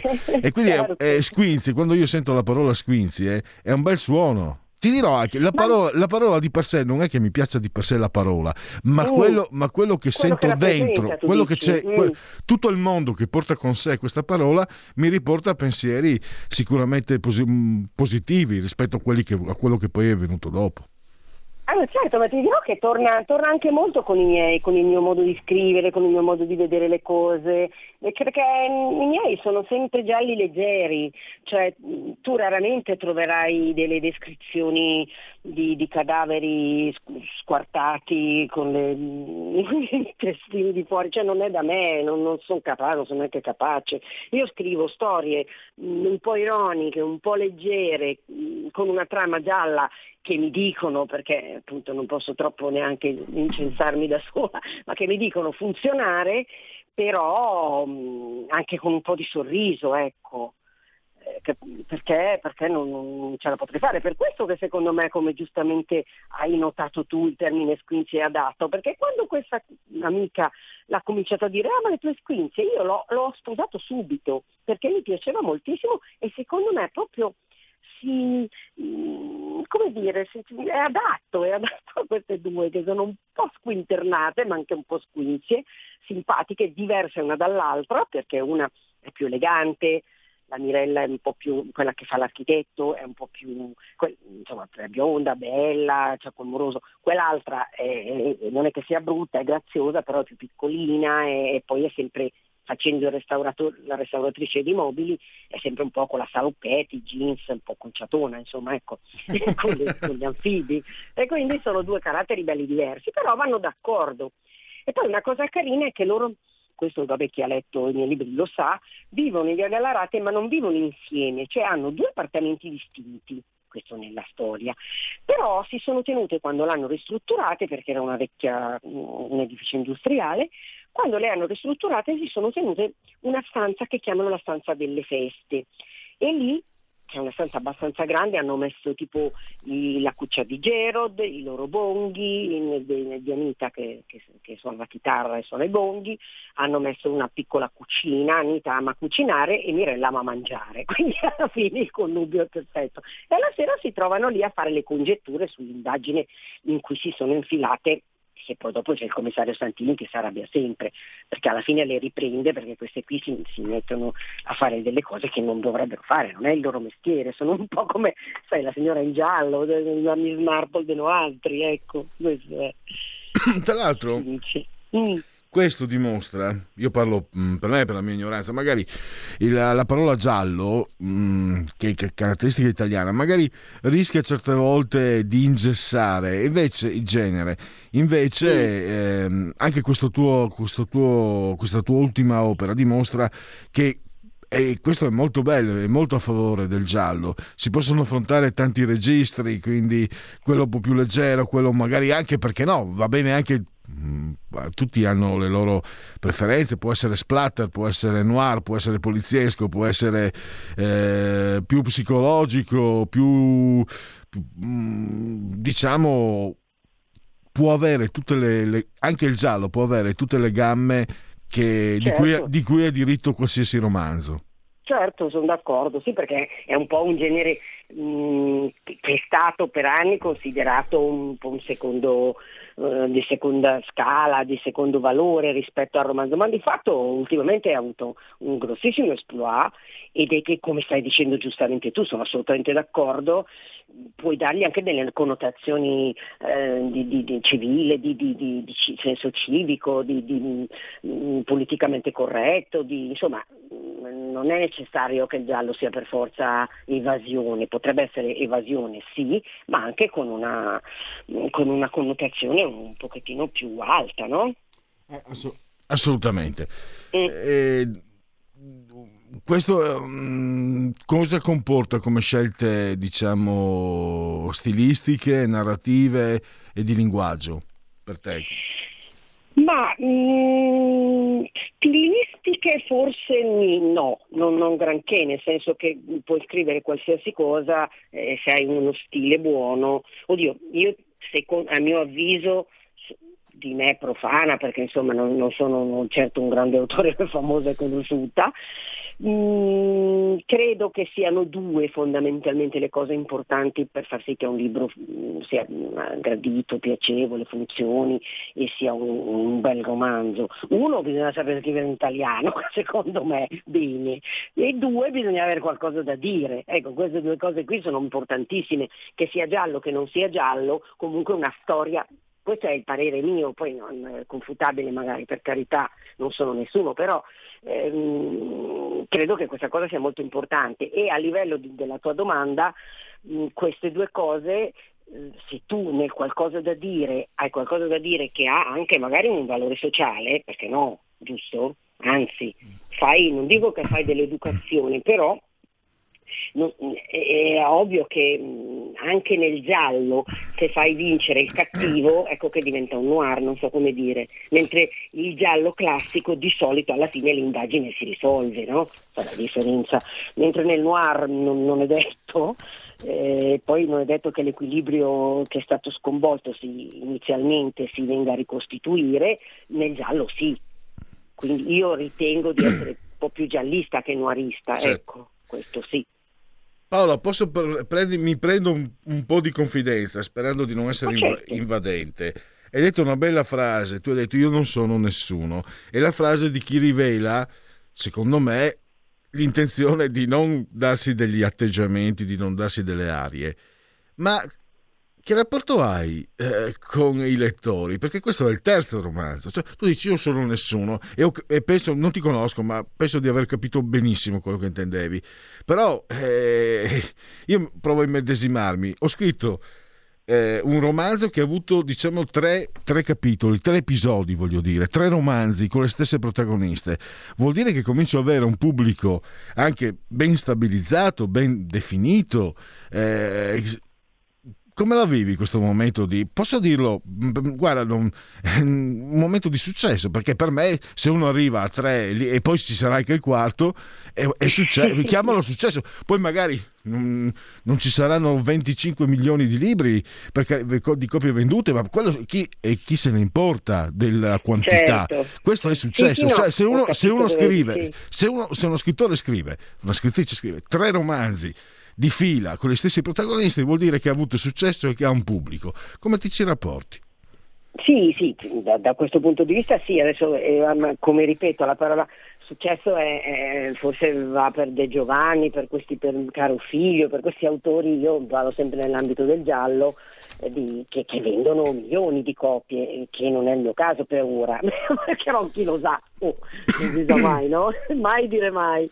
Eh, però devo dire che il, il pubblico, mh, io vedo pian pianino, chiaramente al terzo, che sono adesso che sono arrivata al terzo, mh, ho- ho ricevo- sto ricevendo, è appena uscito, eh, quindi ho pochissime recensioni per ora perché è uscito veramente a fine, fine mese di ottobre, quindi è, è fresco fresco di stampa. Però ho ricevuto delle, mh, delle simpatiche e intelligenti eh, recensioni di gente che mi ha detto guarda è ancora più bello di quello di prima, ehm, l'ho divorato, scrittura è molto scorrevole, insomma ero molto felice quando mi hanno scritto queste cose qui. E poi, beh, guarda, ti, ti racconto questo episodio. Ieri sera abbiamo, ieri abbiamo avuto una, nell'ambito di Book City, una, c'era anche Patrizia Gallini appunto, una, mm, una specie di presentazione diciamo di sette autori frilli. E durante questa presentazione eh, a un certo punto noi avevamo lì i nostri libri e li mostravamo e li mostravamo e spiegavamo, ognuno spiegava un pochettino della sua trama per quanto un giallista possa farlo. E a un certo punto si palesa una ragazza, un giovane, abbastanza giovane, insomma, brunetta, piccolina, e apre un sacchetto e tira fuori tutti i miei libri, tutti e tre questi gialli, più un altro che io ho scritto con, con altri autori per Todaro, un raccon- dei racconti lunghi che sono quattro volte Natale e Odio l'estate, e sono- abbiamo scritto quattro racconti per loro, e, che, per farmeli firmare, cioè io mi sono sentita Stephen King per dieci minuti. Eh, Quindi, eh, stato fantastico, Paola- il rapporto con i lettori è meraviglioso in questo Paola, senso. Paola, Dimmi. e purtroppo Sì, abbiamo chiuso, però mi piace chiudere. Allora, eh, Cristina da Padova eh, vuol far sapere che comprerà sicuramente i tuoi romanzi perché lei è appassionata di Simenon, ma non ho mai trovato un'investigatrice che facesse il suo stesso mestiere, cioè restauratrice di mobili. Un caro saluto anche a Cristina. È un- eh, grazie a. Io lo ricordo, Fratelli Figli, Frilli Editori, giallo al cimitero maggiore, collana Super Noir, 208 pagine, 14,90 centesimi, 14 euro e 90 centesimi. Grazie E ancora all'autrice. Esatto, e anche ovviamente nei formati elettronici. Grazie davvero a Paolo Avaralli e all'appuntamento per il quarto episodio. Grazie, grazie, grazie a te lettori, sono veramente contenta di averti sentito e di aver parlato con te. Grazie. Purtroppo siamo in chiusura. Allora, togliamo la condivisione, eh, grazie a Federico. Eh, c'è assolutamente, sta arrivando la legge del gol eh, con Matteo Furian e, e Sossi. Grazie a Federico, sì, solamente sul di comando di regia tecnica. Grazie a tutti voi per aver scelto RPL e, e mi raccomando, buoni fiction a tutti. Avete ascoltato Il Punto Politico,